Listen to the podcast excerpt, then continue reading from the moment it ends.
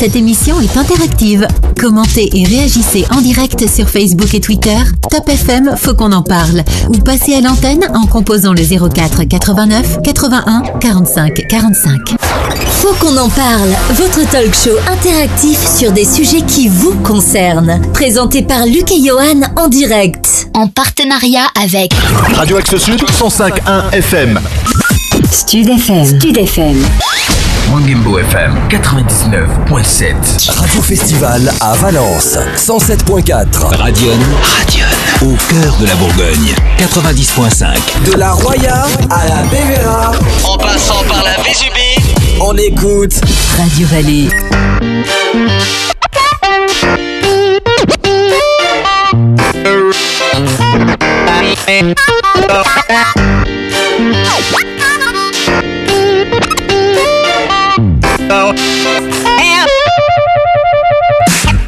Mesdames, messieurs, bonsoir. Très heureux de vous retrouver en direct pour un nouveau numéro de Faut qu'on en parle qui promet d'être passionnant et mouvementé avec des invités de marque. Et nous allons débattre pendant près de 2 heures puisque vous le savez, Faut qu'on en parle, c'est l'émission interactive qui traite des sujets qui vous concernent. Et aujourd'hui, la SNCF est au cœur des débats. Ponctualité, sécurité, tarifs, concurrence, LGV. La SNCF est-elle sur de bons rails? Nous allons tenter d'apporter des réponses dans tous ces domaines avec Luc. Bonsoir Luc.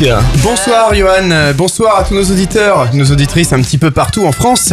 Nous sommes donc en direct dans les studios de Bandol sur Top FM, sur le 88.6. On nous écoute sur la côte méditerranéenne, ça c'est du côté de La Ciotat à Toulon, Hyères. Sur nos radios partenaires aussi qu'on tient à remercier, comme Mangembo par exemple sur le 99.7 dans tout le sud de l'île de France, sur Melun.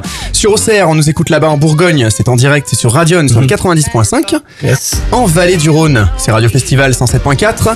Radio Vallée, ça c'est dans le 06 sur le 97.5, 100.9, 101.2 dans le Mercantour, dans les vallées de la Roya, la Bévéra, la Vésubie. Et on accueille ce soir 2 nouvelles radios qui se joignent à nous pour votre émission Faut qu'on en parle. C'est Radio Axe Sud sur le 105.1 dans la Haute-Garonne, sur Muret et sur toute l'agglomération toulousaine.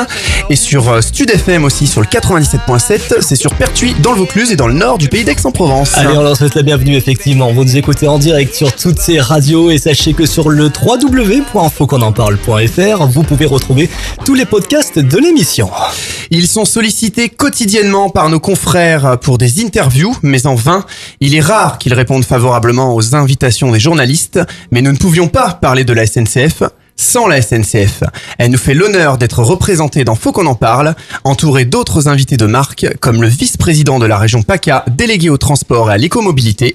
Nous allons les présenter dans un court instant, car ils sont très nombreux autour de la table et ils trépident d'impatience d'intervenir dans cette émission, dont voici le sommaire. Ah oui, effectivement, plusieurs gros dossiers dans cette première partie, avec tout d'abord la ponctualité, qui est le point noir auquel la SNCF doit impérativement s'attaquer. Que fait-elle pour remédier à ce fléau et éviter ainsi de prendre des milliers de voyageurs en otage? La sécurité.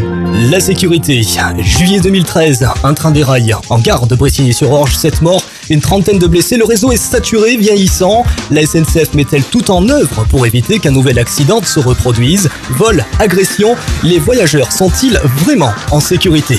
Les tarifs, souvent jugés incompréhensibles par les usagers qui dénoncent une jungle des tarifs. Le prix du billet en hausse est-il justifié? Vente en ligne, arnaque aux vraies bonnes affaires, où passe notre argent? La concurrence. 2019, ouverture à la concurrence. La SNCF n'aura plus le monopole du rail. Est-elle prête à relever le défi? Les usagers lui accorderont-ils encore leur confiance? Les projets, enfin, en seconde partie d'émission, nous ouvrirons le dossier LGV. Où en est le projet aujourd'hui? Combien va-t-il coûter aux contribuables? Quels sont les avantages, les inconvénients, pour ou contre? Faut qu'on en parle. Tout de suite, la présentation de nos invités, Lucas.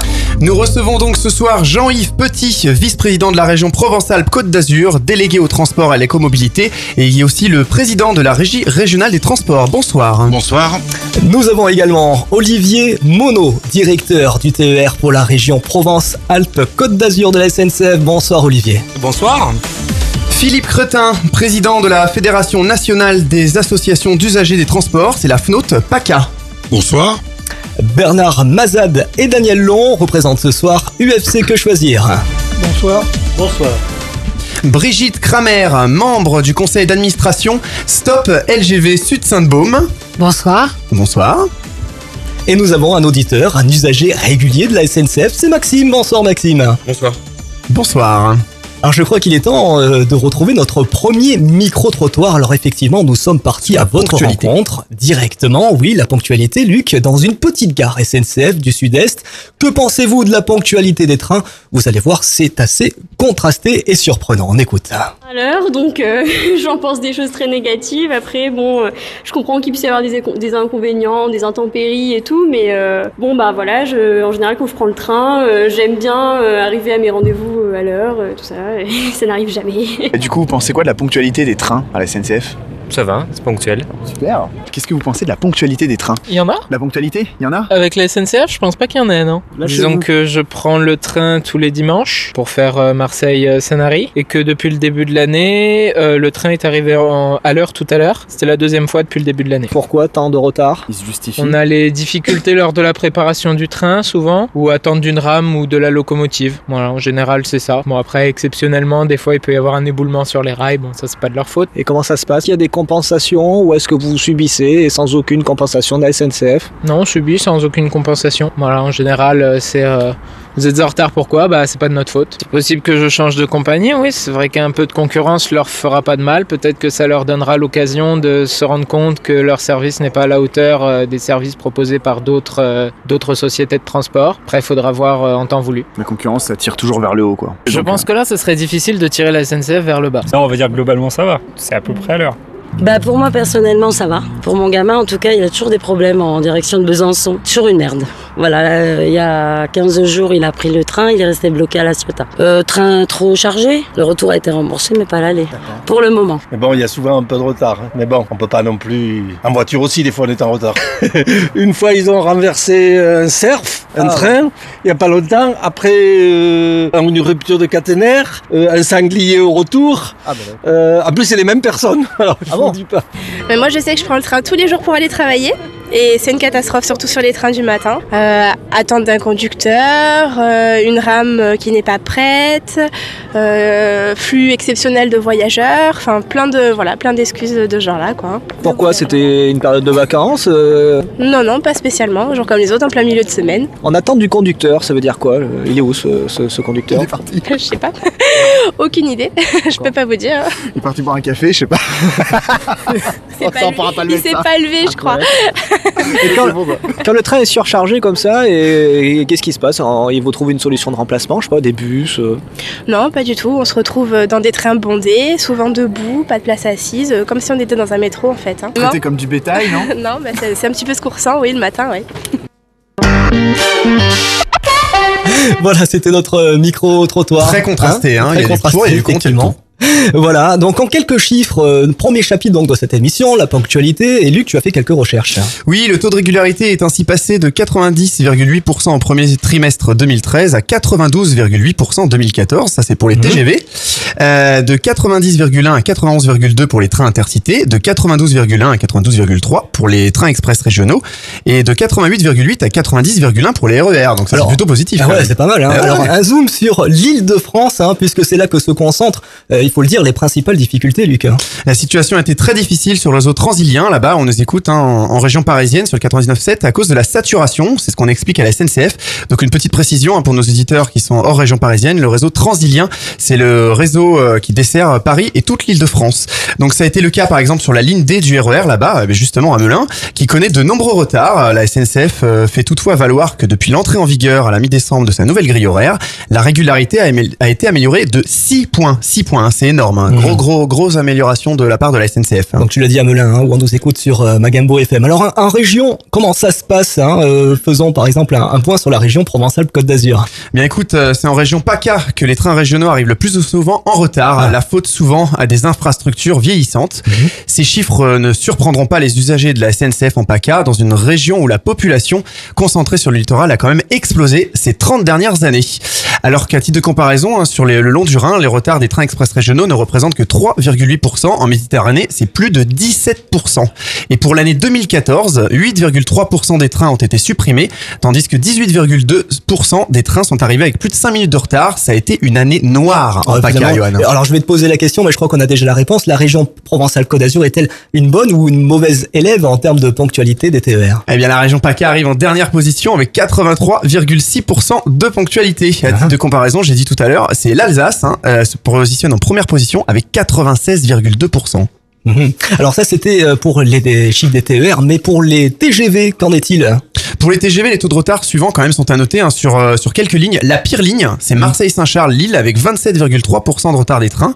Et sur une ligne qui nous concerne ici en PACA, Paris-Lyon-Toulon, 14,4%. Ouais, c'est la ligne la plus fréquentée finalement qui a le plus de difficultés. Alors tout le monde se pose les questions, et notamment celle-ci, pourquoi tant de retard et quelles sont les causes ? Bah, il y a plein de causes, hein, fiabilité du réseau, panne matérielle, des conflits de circulation, trop de voyageurs, de la malveillance bien sûr sur le réseau, des signaux d'alarme abusifs, hein, ça c'est quand même grave, les gens qui tirent le signal d'alarme, ça arrive beaucoup aussi en Ile-de-France, accidents de voyageurs. C'est vrai qu'il faut le souligner que les retards ne sont pas que de la SNCF. Hein. Tout à fait, exactement. Voilà. Donc donc je disais conflits de circulation, voilà. Entre autres, hein. Il y a plein de causes dont on aura peut-être des explications tout à l'heure et plus de détails. Alors vous pouvez intervenir évidemment 04 89 81 45 45 si vous voulez donc donner votre avis. Vous aussi vous êtes usager régulier de la SNCF, vous pouvez nous appeler en direct. Alors rien ne va plus, train en retard, hein, on l'a dit, billets trop chers, panne à répétition, des milliers de voyageurs finalement pris en otage. Hein. Oui, si vous souhaitez réagir sur les réseaux sociaux, n'oubliez pas, le hashtag c'est FQEP et on va commencer de suite avec une première partie, une question peut-être pour Monsieur Monod. Les chiffres qui sont donnés par la SNCF, hein, donc qu'on a pu entendre, est-ce qu'ils représentent vraiment la réalité ou est-ce qu'ils sont minimisés ? Non, je pense que les chiffres que vous avez sont les bons chiffres. La difficulté, c'est qu'on additionne des chiffres nationaux et qui peuvent traduire des grandes disparités suivant les territoires. Vous le disiez, entre l'Alsace et Provence-Alpes-Côte d'Azur, des chiffres très différents, une ponctualité très très bonne en Alsace et beaucoup moins bonne dans notre région. Mais par contre, les conditions d'exploitation sont pas non plus les mêmes. Nous avons sur notre région un réseau qui est plus difficile à exploiter, une grande mixité des circulations puisque les TGV, les TER, les trains intercités et les trains de fret sont tous à la queue leu-leu sur ce même réseau, là où il y a d'autres lignes où les trafics sont vraiment dédiés. Pourquoi les TGV sont plus ponctuels que les TER aussi ? C'est assez simple parce qu'on regarde la ponctualité des TGV sur des lignes à grande vitesse essentiellement, où il n'y a que des TGV qui roulent tous à la même allure, les uns derrière les autres, et c'est beaucoup plus facile de gérer une circulation avec des trains qui se ressemblent que quand il y a une grande mixité de circulation sur le réseau. Oui, mais tout à l'heure, on a quand même donné quelques chiffres sur certaines lignes TGV, on parlait de Paris-Lyon-Toulon, 14,4%, finalement, par rapport aux trains express régionaux, c'est kiff-kiff. Et oui, mais 14-17%, c'est pareil. Parce que le train qui fait Paris jusqu'à Toulon, il n'emploie pas la ligne à grande vitesse jusqu'au bout, puisque la ligne à grande vitesse, elle se termine un peu avant Marseille. Et donc, la dernière partie du parcours, elle se fait au milieu des TER. Et c'est cette mixité, cette difficulté de circulation qui rend les résultats moins bons. Et pour Marseille-Saint-Charles-Lille, il y a juste une petite partie. Et 27% des trains en retard. Oui, là c'est un peu plus compliqué, en effet. À expliquer. C'est qu'on est, ce sont des trains qu'on appelle les trains intersecteurs. Alors, c'est pas mon secteur... Oui, vous êtes spécialisé. Les trains. Moi, je connais mieux la région. Mais les trains qui font Marseille-Lille, en fait, sont des trains qui contournent la région parisienne, donc par Massy, Palaiseau, et qui vont contourner, ne vont pas traverser Paris. Et là où ils se retrouvent sur un tronçon commun qui est très chargé et qui parfois a des difficultés de régulation et qui peut entraîner des retards. Et donc du coup, quels sont les taux réels des trains ? Donc vous disiez, bon, ces chiffres sont valides, mais souvent en fait, parmi les statistiques, on compte pas les trains, les trains supprimés dans les retards, parce que par définition, ils ont pas circulé. Évidemment. Donc, est-ce que les chiffres qu'on donne, c'est exactement ça ? Voilà. Aujourd'hui, un usager, il vient, il prend un train, est-ce qu'il a effectivement 83, je sais plus combien de pourcents de chance d'avoir son train à l'heure ? Alors, on n'a pas voulu rentrer dans la bataille des chiffres. Les chiffres, ils sont transparents. On les donne alors à l'autorité organisatrice pour les TER, donc au jour le jour. Hein, on partage complètement la régularité des trains. Et la région publie d'ailleurs sur son site tous les trains, enfin tous les résultats, que ce soit les trains à l'heure, les trains supprimés, en toute transparence. Et donc sur le site de la région, on peut trouver tous les chiffres depuis plusieurs années de la réalité des trains en retard ou des trains supprimés. Il existe même des sites internet en temps réel comme raidar.fr, vous connaissez ? Qui oui. donne la régularité des trains. Là par exemple, tout de suite, on voit que sur les trains rapides, il y a 28,1% des trains qui sont en retard actuellement, à l'instant T. Oui, oui, bah, on a une application aussi interne SNCF qui nous permet sur la zone, sur l'écran, de voir exactement le nombre de trains. Alors, c'est pas pour la statistique, ça permet surtout d'avoir une vision de est-ce qu'il y a un problème, oui, sur quel train ça se situe, et de voir après est-ce que c'est un petit retard, un grand retard. Sachez qu'à la SNCF, quand on parle de retard, c'est que le train a plus de 5 minutes de retard. Voilà. En dessous, on estime qu'on est à l'heure. D'accord, ok. Non, mais ça, c'est très important de le signaler. Voilà. Donc, un retard, c'est effectivement au-delà de 5 minutes. Alors, peut-être que des fois, pour des auditeurs ou des personnes, bon, arriver 5 minutes en retard au travail, ça peut être catastrophique. Quand même 5 oui, minutes, ça oui, va quand même. Pas on 5 est, minutes on est près, bien d'accord. Même, hein, je pense, hein. Oui. Alors, les retards concernent principalement, donc, on vient de le dire, les TER et RER en région parisienne. Alors, beaucoup d'usagers prévoient 3 trains d'avance, des trains bondés, des bousculades. Ça mine un peu le moral des gens. Ils voyagent souvent debout. Pourquoi cette réputation, d'après vous? Et quelles sont les principales causes et surtout à qui la faute? Alors là encore pour les TER, si je parle des TER de notre région, en Provence-Alpes-Côte d'Azur, on a une grande disparité entre Marseille-Aix où on a des trains qui sont assez nombreux et avec un matériel très récent, des horaires qui ont été revus depuis 2009 et qui ont vraiment une bonne régularité. Et de l'autre côté, pas très loin, Marseille-Toulon où en effet là on a du matériel aussi qui est relativement récent. Alors on a encore des anciennes rames, mais dans l'ensemble du matériel relativement récent et des résultats de ponctualité qui sont beaucoup moins bons. Là où on peut voir la suroccupation des trains, c'est essentiellement aux heures de pointe sur les axes que je viens de décrire. Mais quand on va sur la Côte d'Azur, on s'aperçoit que la fréquentation des trains, c'est toute la journée. Quand on fait Marseille-Toulon, on peut être serré, on peut être amené à voyager debout à l'heure de pointe quand on va travailler. Mais quand on fait du Nice-Monaco, eh ben, toute la journée, il est fréquent qu'on n'ait pas de place pour s'asseoir parce qu'il y a vraiment un grand appel pour les transports en commun. C'est vraiment un problème national, ça, parce qu'en région parisienne, c'est pareil. Enfin, dans toutes les grandes villes, toutes les zones peuplées, aujourd'hui, voilà, il y a du trafic toute la journée. Je sais pas, on va peut-être pouvoir poser après un petit peu la question à Monsieur Petit, Monsieur Cretin, déjà peut-être Monsieur Monod, vous pouvez conclure ces quelques questions. Ce qui est sûr, c'est qu'il y a un grand appel de tous nos concitoyens pour prendre les transports en commun, parce qu'aujourd'hui la voiture coûte cher. On a des problématiques financières. Hein, les usagers, s'ils choisissent le train aussi, parfois c'est pour des problématiques financières et des problématiques de stationnement pour lesquelles les grandes villes aujourd'hui n'apportent plus de réponse satisfaisante. Alors ces trains sont bondés, justement, on se pose la question, pourquoi ne pas rajouter plus de rames? C'est pas possible? Alors on ajoute, la région achète les trains qui circulent pour le réseau TER. Elle en a acheté récemment 26 qui sont en cours de livraison. Par contre, les vieilles rames vont remplacer les nouvelles, vont permettre de faire du développement, mais aux heures de pointe, aujourd'hui, le réseau est saturé. C'est-à-dire que la seule chose que l'on peut faire, c'est avoir un train plus grand, en mettre 2 bout à bout pour avoir plus de place, mais au-delà de ça, et c'est le cas aujourd'hui, ce qui est critique sur la Côte d'Azur, c'est que même avec la composition maximale, à l'heure de pointe, eh ben en effet, on ne peut pas tous voyager assis parce qu'il y a trop de monde et le réseau ne permet pas de mettre plus de trains à l'heure de pointe. On pense Jean-Yves Petit de tout ça. Est-ce que la région peut intervenir? Alors moi, juste pour aparté, on a des commentaires en direct sur notre page Facebook, effectivement, où les auditeurs pensent pourquoi pas que la préfecture de Toulon accepte de faire des travaux sur les rails et Marseille aussi, ou alors faire construire de nouveaux trains pour plus de place et moins de retard pour le travail. Voilà, bon, c'est des réactions en direct que je vous lis. Monsieur Petit déjà pour répondre peut-être. Donc Monsieur Petit, vice-président de la région PACA, vice-président de la région PACA délégué au transport. On vous écoute. Alors déjà peut-être pour expliquer le rôle d'une région. Ce qui vaut pour la région Provence-Alpes-Côte d'Azur vaut également. C'est un sujet national. Pour la région, pas vraiment, parce que chaque région est différente. Par exemple, sur notre région. Oui. Voilà. Le micro. Le micro est mis.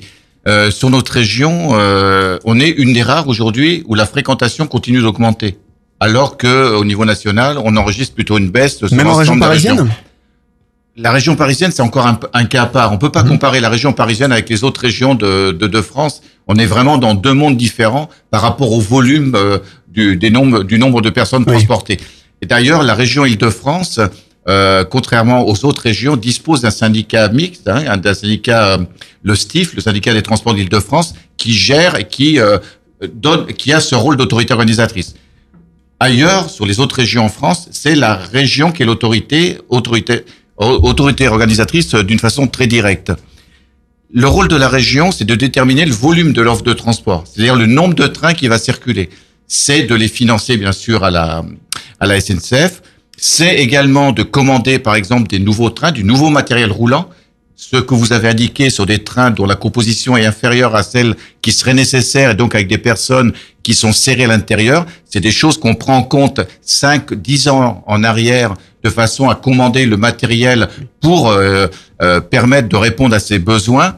Et puis, ce sont aussi des investissements sur la voie. Vous parliez du réseau vieillissant. La région investit sur la voie. Et puis, la région également, son rôle, c'est de travailler sur l'information, sur les tarifications et sur des sujets comme celui-ci.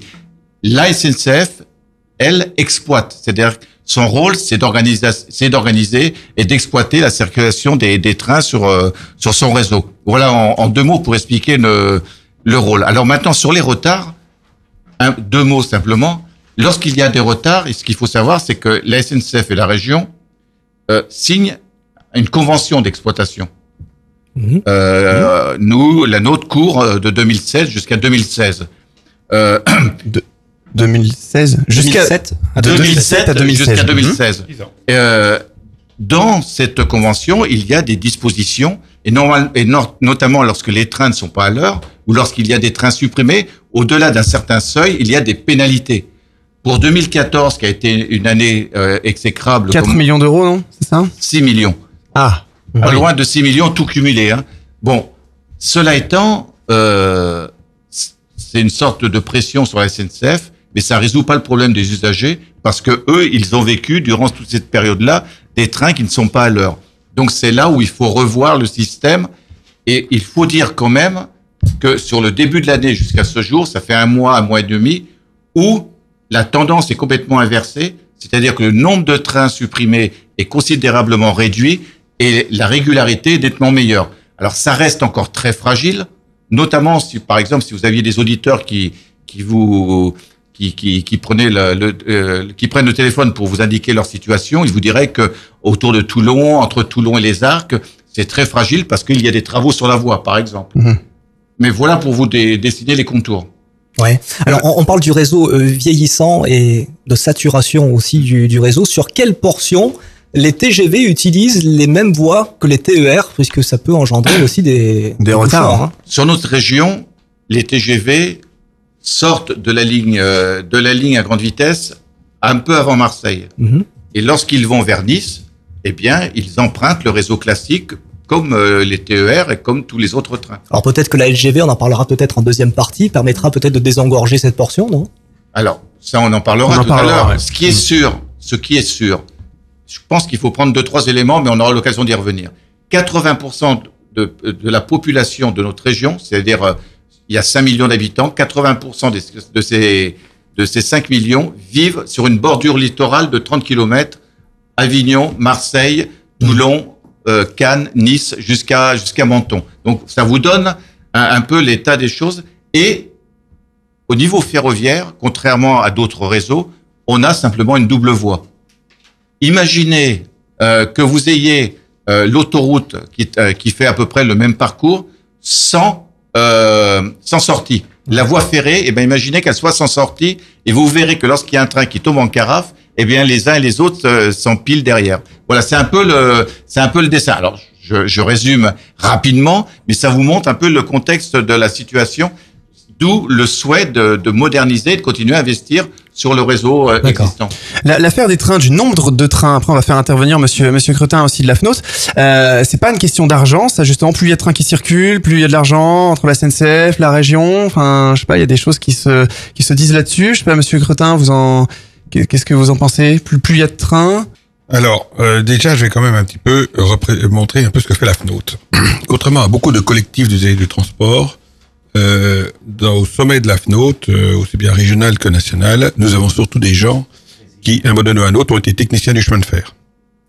Sachant que la FNAUT ne fait pas que les chemins de fer, puisqu'on s'occupe de bateaux, de trains et de bus urbains et de cars départementaux. Mais enfin, c'est vrai que le fer de lance de la FNAUT, c'est quand même le train. Donc à partir de là, lorsqu'il y a un problème qui se pose avec la SNCF, voire avec la région, on fait d'abord une analyse. On ne part pas en disant « je me mets sur les quais, je barre les trains, ils passeront plus tant que je suis pas satisfait de la situation ».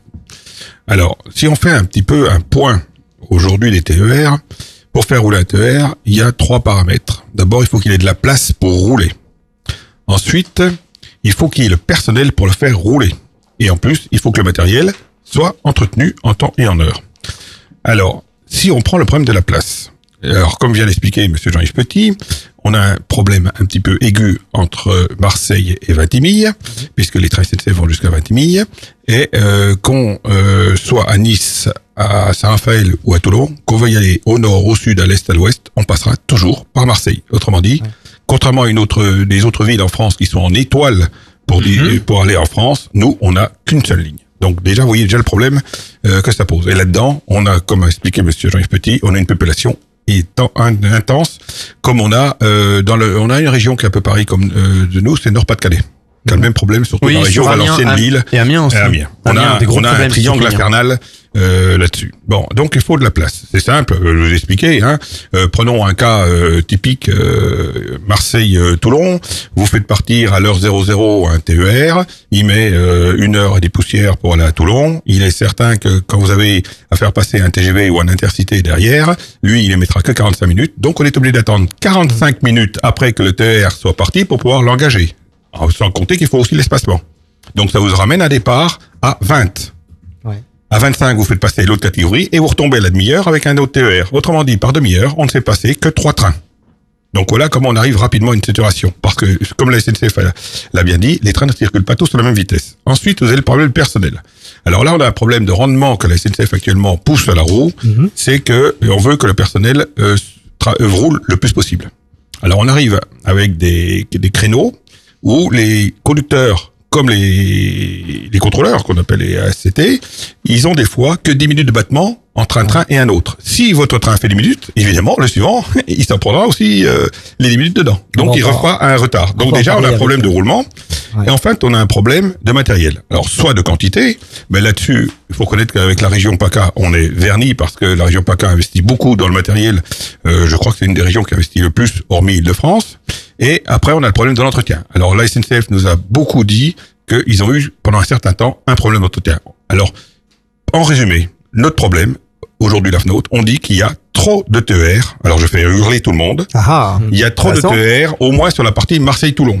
La partie Côte d'Azur, si je puis dire, Cannes, Vintimille, n'est pas du tout pareille. Pourquoi ? Parce que il y a pratiquement pas d'autres trains que les TER qui passent. Essayez de prendre un train en ligne entre Cannes et Vintimille. Ils s'arrêtent tous à Nice, sauf 1 ou 2 dans la journée. Donc là, on a beaucoup moins de problèmes de saturation. Par contre, effectivement, entre Marseille et Toulon, où il y a beaucoup de TER en plus, beaucoup de trains grand voyage, là, on a un problème sérieux de saturation. Merci Philippe. On va revenir sur les problèmes de ponctualité et de sécurité un petit peu plus tard dans l'émission. Et Luc, on va rappeler nos radios partenaires ce soir. Oui, vous êtes bien dans Faut qu'on en parle. C'est votre talk show. Vous nous écoutez actuellement sur Top FM dans le Var, dans les Bouches-du-Rhône, Radion sur Auxerre, à Valence, c'est sur 95, Mangembo 99.7, c'est en région parisienne, en Seine-et-Marne, dans le 91 aussi, Festival à Valence, Radio Vallée dans les Alpes-Maritimes, Stud FM sur Pertuis et Radio-Axe Sud du côté de Toulouse. Passez à l'antenne en composant le 04 89 81 45 45. La région PACA a été élue en 2013 championne de France des retards. C'est une source SNCF. Le mauvais entretien du réseau est souvent donc montré du doigt. Les ruptures de caténaires font également partie des principales causes de retard. Eh bien oui, la fragilité des caténaires qui est montrée du doigt. Des trains de plus en plus lourds, donc on tire de plus en plus de courant. La rentabilité avant tout au dépit de la sécurité. Que fait la SNCF vraiment pour remédier à ce fléau? Ouais, on a des auditeurs qui ont réagi là-dessus, sur des heures de retard, des caténaires à Aubagne, des places réservées, des gens qui sont restés debout, enfin voilà, non remboursement des billets. Donc que fait la SNCF pour agir? Alors je suis pas très amateur de l'amalgame que vous venez de faire. Autant j'assume volontiers les retards et je peux prendre pas mal de choses. Autant sur la sécurité, je pense que là, faut pas mettre tout ça sur le même plan. La première priorité de l'entreprise, c'est bien de faire circuler les trains pour garantir à tous nos usagers qu'ils circulent avec le maximum de sécurité. C'est notre vraiment premier métier, c'est assurer la sécurité, et c'est ce que l'on fait au quotidien.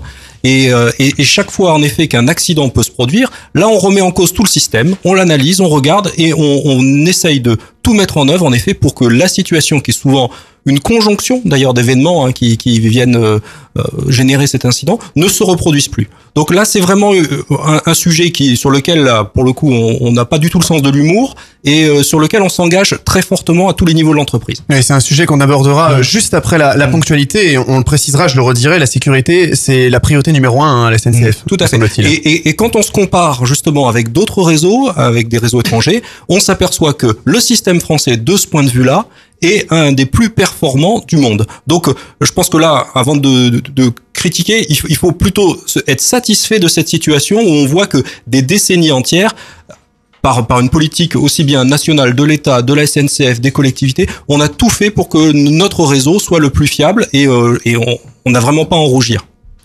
Alors, le cadencement des trains, parlons-en. Selon certains usagers, c'est très négatif. D'autres trouvent ça très bien. Déjà, est-ce que vous pouvez expliquer, alors je sais pas, peut-être Monsieur Cretin, Monsieur Petit, comme vous le souhaitez, vous allez tous vous exprimer, je pense, un petit peu sur cette question. Est-ce que vous pouvez expliquer qu'est-ce que le cadencement déjà des trains au niveau pour les utilisateurs, et qu'en pensez-vous, Monsieur Petit, par exemple, pour commencer? Le cadencement des trains, c'est de faire en sorte que ils partent toujours aux mêmes heures. C'est-à-dire, vous vous posez plus la question. Lorsque vous arrivez en gare, votre train va partir à 12, il va peut-être partir à 22, il va partir à 42, à 52. Il part toujours à la même heure. Il est censé partir toujours à la même heure. Il est censé... À 5 minutes près. Mais à 5 minutes près, il est toujours censé. Mais n'oublions pas quand même que... alors, je mets de côté la fin 2014, mais si on raisonne sur les 5 dernières semaines... À 85%, il part à l'heure. Donc, c'est quand même aussi un élément important. Même s'il ne faut pas sous-estimer toute la dernière période qui a été plus que difficile pour différentes raisons. Mais l'important, au bout du compte, c'est de ne plus se dire à quelle heure il va partir, c'est-à-dire de chercher dans la fiche horaire, parce qu'à un moment, il partira à 12, après il partira à 18, et à un autre moment à 45. Il part à 12, à 22, à 42, à 52. Voilà, c'est un exemple, hein. Et ça, c'est important. Après, l'autre travail que l'on a à faire, nous, en tant qu'autorité organisatrice, c'est à partir du moment où il y a de plus en plus de demandes, où la fréquentation augmente, c'est de faire circuler, de demander du moins à faire circuler le plus de trains possible. Et donc, à partir de là, il va y avoir des investissements qui seront faits sur l'infrastructure pour, par exemple, passer à 4 trains, 5 trains, 6 trains, selon les axes. Quand vous parliez de la Côte d'Azur, et c'est très similaire de l'Île-de-France, c'est, après l'Île-de-France, le premier réseau en termes de fréquentation. C'est énorme, la Côte d'Azur. Et ensuite, c'est entre Hyères, Toulon et Marseille. Et donc, c'est ça qui est important. Et l'objectif, c'est de faciliter l'utilisation des TER, et donc, à partir de là, de travailler sur des horaires qui soient les plus simples possibles à enregistrer. Pour justifier un peu les taux, parce que bon, effectivement, Île-de-France, c'est point noir, PACA, c'est point noir, donc c'est plutôt dans le bas du tableau. Dans les régions où on les écoute, en Rhône-Alpes, c'est pas terrible non plus, 88%, en Bourgogne, 90%, Midi-Pyrénées, 90%, c'est plus le bas du tableau. Vous dites, bon, la région parisienne, c'est très peuplé, la région PACA, c'est numéro 2, donc... On a parlé tout à l'heure un petit peu des infrastructures qui sont différentes dans les régions. Est-ce que ça veut dire qu'en Alsace, il y a pas assez de monde, donc du coup tout va bien, ou c'est uniquement les infrastructures? Peut-être que bon, sur cette question-là, je sais pas si vous... Non, mais enfin l'Alsace, d'abord, c'est pas la même région, et c'est pas le même niveau que la population qui fait ça. Et puis non, je pense que il y a certainement une multitude de choses. Ce qui est sûr, c'est que sur notre région, sur la mienne, celle que je connais, je pense qu'on a 30 ou 40 ans de retard en matière d'investissement sur le réseau ferré régional. Et donc, c'est ça qu'il faut prendre en considération. Et donc, ce retard-là, eh bien, on est en train d'essayer de le rattraper. Mais à chaque fois qu'on fait des travaux, eh bien, c'est une catastrophe. Vous êtes capté sur les vallées, donc sur la Bévéra, oui, sur la Roya. Vous avez une limitation de vitesse à 40 km à l'heure qui a été mise en place sur 40 km. Sur une distance, on a des auditeurs qui nous ont dit que c'était catastrophique là-bas. Voilà, sur une distance de 40 km, ça a foutu en l'air toute l'offre de transport avec nos amis italiens et avec celle que la région met en place. Imaginez, vous mettez maintenant plus de temps que pour la voiture pour aller entre Breil et Tende. Donc, ça vous montre les difficultés. Et donc, c'est là où l'objectif, c'est d'investir, de revoir cela. Et c'est tout l'enjeu dans les années à venir. On va se recentrer quelques instants sur les usagers de la SNCF. Et ce soir, nous avons un usager régulier des lignes SNCF, des TR1, je crois, Maxime. Il a accepté notre invitation, il a voulu témoigner ce soir. Est-ce que vous pouvez nous dire un petit peu ce que vous vivez chaque jour en empruntant le train ? Une grosse galère, tout simplement. C'est-à-dire retard, c'est quoi ? Qu'est-ce qui se passe ? Ça vous met en retard, oui, exactement. Puis, ça vous gêne pour le travail ? Assez, ouais. Surtout que vous avez des correspondances derrière, oui. Vous avez des correspondances derrière où c'est assez compliqué. Vous avez quelques minutes pour choper un train ou un bus. Après, malheureusement, la SNCF ne fait pas... Il faudrait que les correspondances soient en retard. Ça peut être une solution, non ? Bien sûr, bien sûr. Mais bon... Quelle ligne utilisez-vous ? Toulon-Saint-Raphaël. Malheureusement, j'ai pas mal de retard matin et soir. Et récemment, encore plus, avec les nouveaux horaires qui sont... Et par rapport à votre travail, vous n'avez pas de soucis ? Un petit peu, j'ai dû mettre mes horaires en fonction des horaires, quoi. Donc, vous m'avez dit tout à l'heure que vous avez investi dans un véhicule. Eh oui, j'ai dû acheter un véhicule. Donc malheureusement, je suis assez tributaire des transports. Quand vous finissez à 5 heures, que vous n'avez pas de bus pour récupérer un train, vous êtes obligé de prendre un véhicule. Soit vous demandez à vos collègues qui vous déposent, ça marche bien une fois, deux fois, trois fois, et à un moment donné, ça commence un peu à saouler. Hein, donc voilà. Oui, après les horaires des trains, forcément il faut qu'il y ait des horaires, elles peuvent pas correspondre au travail de tous les gens, parce qu'effectivement chacun, il y a peut-être des gens pour lesquels les horaires vont convenir, vont dire c'est super, impeccable, et puis pour vous ça colle pas. Tout à fait. Combien vous payez d'abonnement ? Environ 170 €.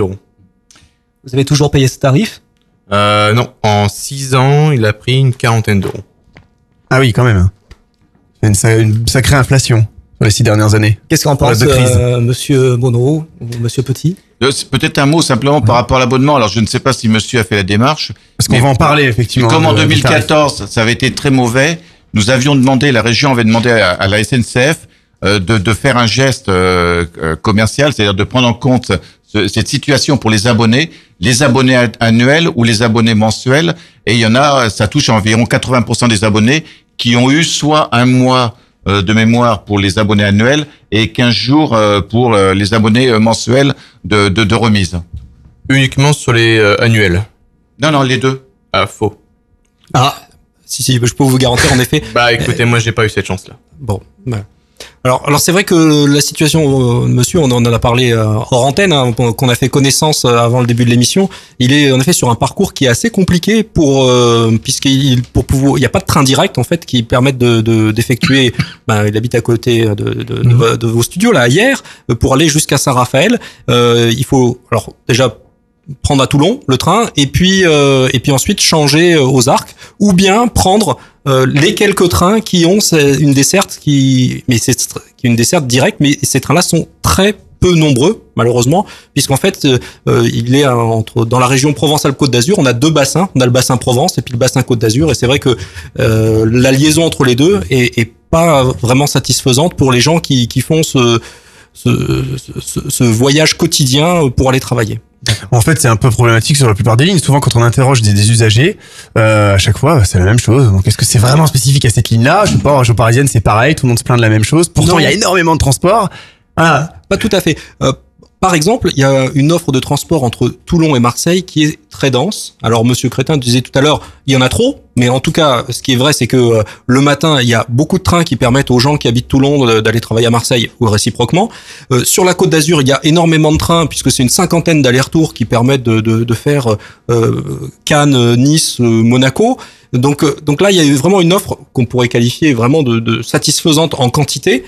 Mais pour relier les deux bassins, en revanche, là, c'est vrai qu'il y a pas beaucoup de trains et monsieur est victime du peu de choix qu'il a et des trains qui sont en plus des trains à long parcours et qui donc sont beaucoup plus sensibles aux aléas et qui sont plus en retard que les trains plus courts, forcément. Effectivement. Alors les usagers Alors, est-ce qu'ils ont un rôle à jouer dans l'amélioration des conditions de circulation ? Voilà, je suis usager de la SNCF. Qu'est-ce que je peux faire, moi, pour que les trains arrivent à l'heure ? Alors, je pense que c'est l'usager. Évidemment, s'il a un comportement civique, il n'y a pas de problème. Il a pas, il, pas celui qui tire la sonnette d'alarme, quoi. Voilà. Donc, il n'a pas d'action pour mettre les trains à l'heure. Par contre, on vous demande on a une relation de contribution, mais nous, de notre côté, qu'est-ce qu'on peut faire? Alors, ce qui est vrai, c'est que les problèmes d'incivilité que l'on peut vivre, alors je veux pas stigmatiser des jeunes, mais qui s'amusent à empêcher la fermeture des portes ou enfin voilà des certaines choses comme ça font que on peut avoir des situations qui perturbent les circulations au quotidien. Bon, mais ça reste quand même marginal par rapport aux difficultés que l'on a. Les difficultés que l'on a, vous les avez citées tout à l'heure, hein, gérer la circulation des trains alors qu'il y a beaucoup de travaux. Donc ça c'est une contrainte qu'on vit sur la route, mais qu'on vit aussi sur la voie ferrée. C'est aussi mieux maîtriser la fiabilité de nos matériels roulants, nos rames TER. Hein, on a eu en 2014 beaucoup trop de pannes. Donc on a alors nous sommes aussi le garagiste, hein, la SNCF est le garagiste de ces rames. Et donc nous avons revu en profondeur notre organisation. Ça a mis du temps. Ça commence à donner des fruits et depuis Jean-Yves Petit le disait tout à l'heure, là c'est depuis plusieurs semaines, plusieurs 2 mois maintenant, on sent que ça va mieux. Voilà, donc on fait tout pour que le maximum de rames soit bien engagé tous les matins pour assurer le plan de transport et ne pas avoir de suppression de train. Et quand ces rames circulent, et qu'il n'y ait pas une panne, le coût de la panne en ligne, enfin je veux dire voilà, ça c'est le pire. Tout à l'heure, je posais une question sur justement le nombre de trains et l'argent que ça génère. Donc, j'ai pas eu de réponse là-dessus. Je voulais mettre Monsieur Cretin dans la boucle, qui, il me semble-t-il, vous parliez plutôt de réduire le nombre de trains. Vous l'avez dit tout à l'heure. Ah, ça pourrait. Alors, est-ce que c'est pas justement une affaire encore d'argent, tout ça voilà, plus il y a de trains, plus il y a d'argent qui circule, etc. Vous préconisez de supprimer les trains pour réduire les retards, etc. Les usagers eux, peuvent penser qu'on va mettre plus de trains, que ça va être super, et voilà. Donnez-nous votre avis, vous, à la FNAUT, sur cette question. Et puis après, j'aimerais bien qu'on ait une réponse effectivement sur cette passation d'argent qu'il peut y avoir, sur le volume de trains en fait. Parce qu'on dirait que plus il y a de trains, plus il y a de facturation peut-être, je sais pas. Alors déjà, bien que la FNAUT fasse partie du conseil d'administration de la SNCF et de RFF, enfin maintenant SNCF Réseau, on n'arrive pas toujours à avoir le dessous des cartes, comme on dit, au niveau local. Moi, je vois par exemple... Je vais vous prendre un exemple. On a eu, à un moment donné, je crois que c'est en début d'année dernière, un problème technique énorme au niveau du matériel. Le matériel est entièrement entretenu en région PACA, pratiquement, sur Marseille-Blancarde. Et bon, apparemment, ça a saturé. On a dû supprimer des trains. Et bien, ils n'ont jamais été autant à l'heure que depuis qu'on avait supprimé des trains. C'est extraordinaire, mais de toute manière, ça revient bien à dire que... Vous pouvez confirmer, Monsieur Monod ?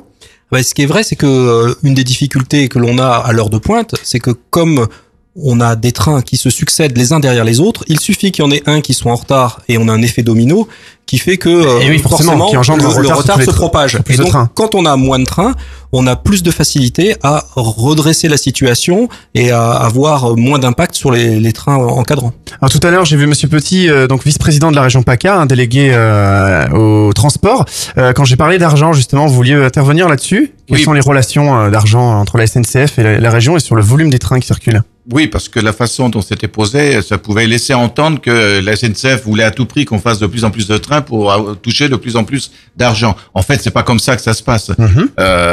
La région élabore les besoins. Les besoins, d'ailleurs, viennent souvent des usagers eux-mêmes, c'est-à-dire que, bien entendu, il y a des comptages, il y a des enquêtes sur les déplacements, sur chacun des trains, sur le nombre d'usagers qui sont à bord, et bien entendu, à partir de cela, on essaye d'augmenter l'offre et on commande un certain nombre de trains. Et en fonction du nombre de trains qui sont commandés, bien entendu, la SNCF propose un devis à la région, mais voilà, ça se fait aussi simplement que cela. Et rassurez-vous, la SNCF, au contraire, à l'image d'ailleurs de Monsieur Cretin, souhaiterait plutôt qu'il y ait un peu moins de trains pour lui donner un peu plus d'air. Il y a une proposition que moi j'ai formulée à Guillaume Pépi et que j'ai reformulée d'ailleurs Hyères au directeur régional de la SNCF, c'est qu'on peut peut-être alléger à condition de permettre l'accès des TGV, des trains intercités qui sont en réservation obligatoire à l'ensemble des usagers porteurs de la carte Zou. C'est-à-dire qu'on peut essayer d'équilibrer le temps que tous les travaux se fassent sur l'infrastructure de façon à avoir une capacité qui soit fiable, qui soit robuste, mais à condition que les autres services de la SNCF ouvrent leurs portes aux abonnés, aux usagers du quotidien, de façon à ce qu'ils aient un volume de train, tout compte fait, équivalent à ce qu'il est aujourd'hui avec les TER. Donc tout à l'heure, vous parliez de pénalités, donc bon, 6 millions d'euros, pas 4 millions. Il y a eu un plan, en fait, un plan de redressement, je crois, qui s'appelle Rebond, c'est ça? Vous pouvez nous en dire plus? Bah, le plan de rebond, c'est la SNCF vous en parlera mieux. Peut-être parce que vous aviez posé tout à l'heure la question par rapport aux usagers.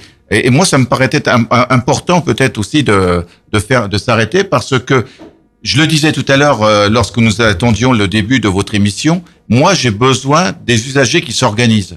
Dans les gares, comme aux Arcs, comme à Toulon, ou à Aubagne, ou sur la vallée de la Roya, ou sur Aix, ou Pertuis, parce que c'est partout pareil. Hein, non, c'est pas partout pareil. C'est qu'ils s'organisent et c'est important parce que, bien entendu, ça vous attendez que les usagers s'organisent.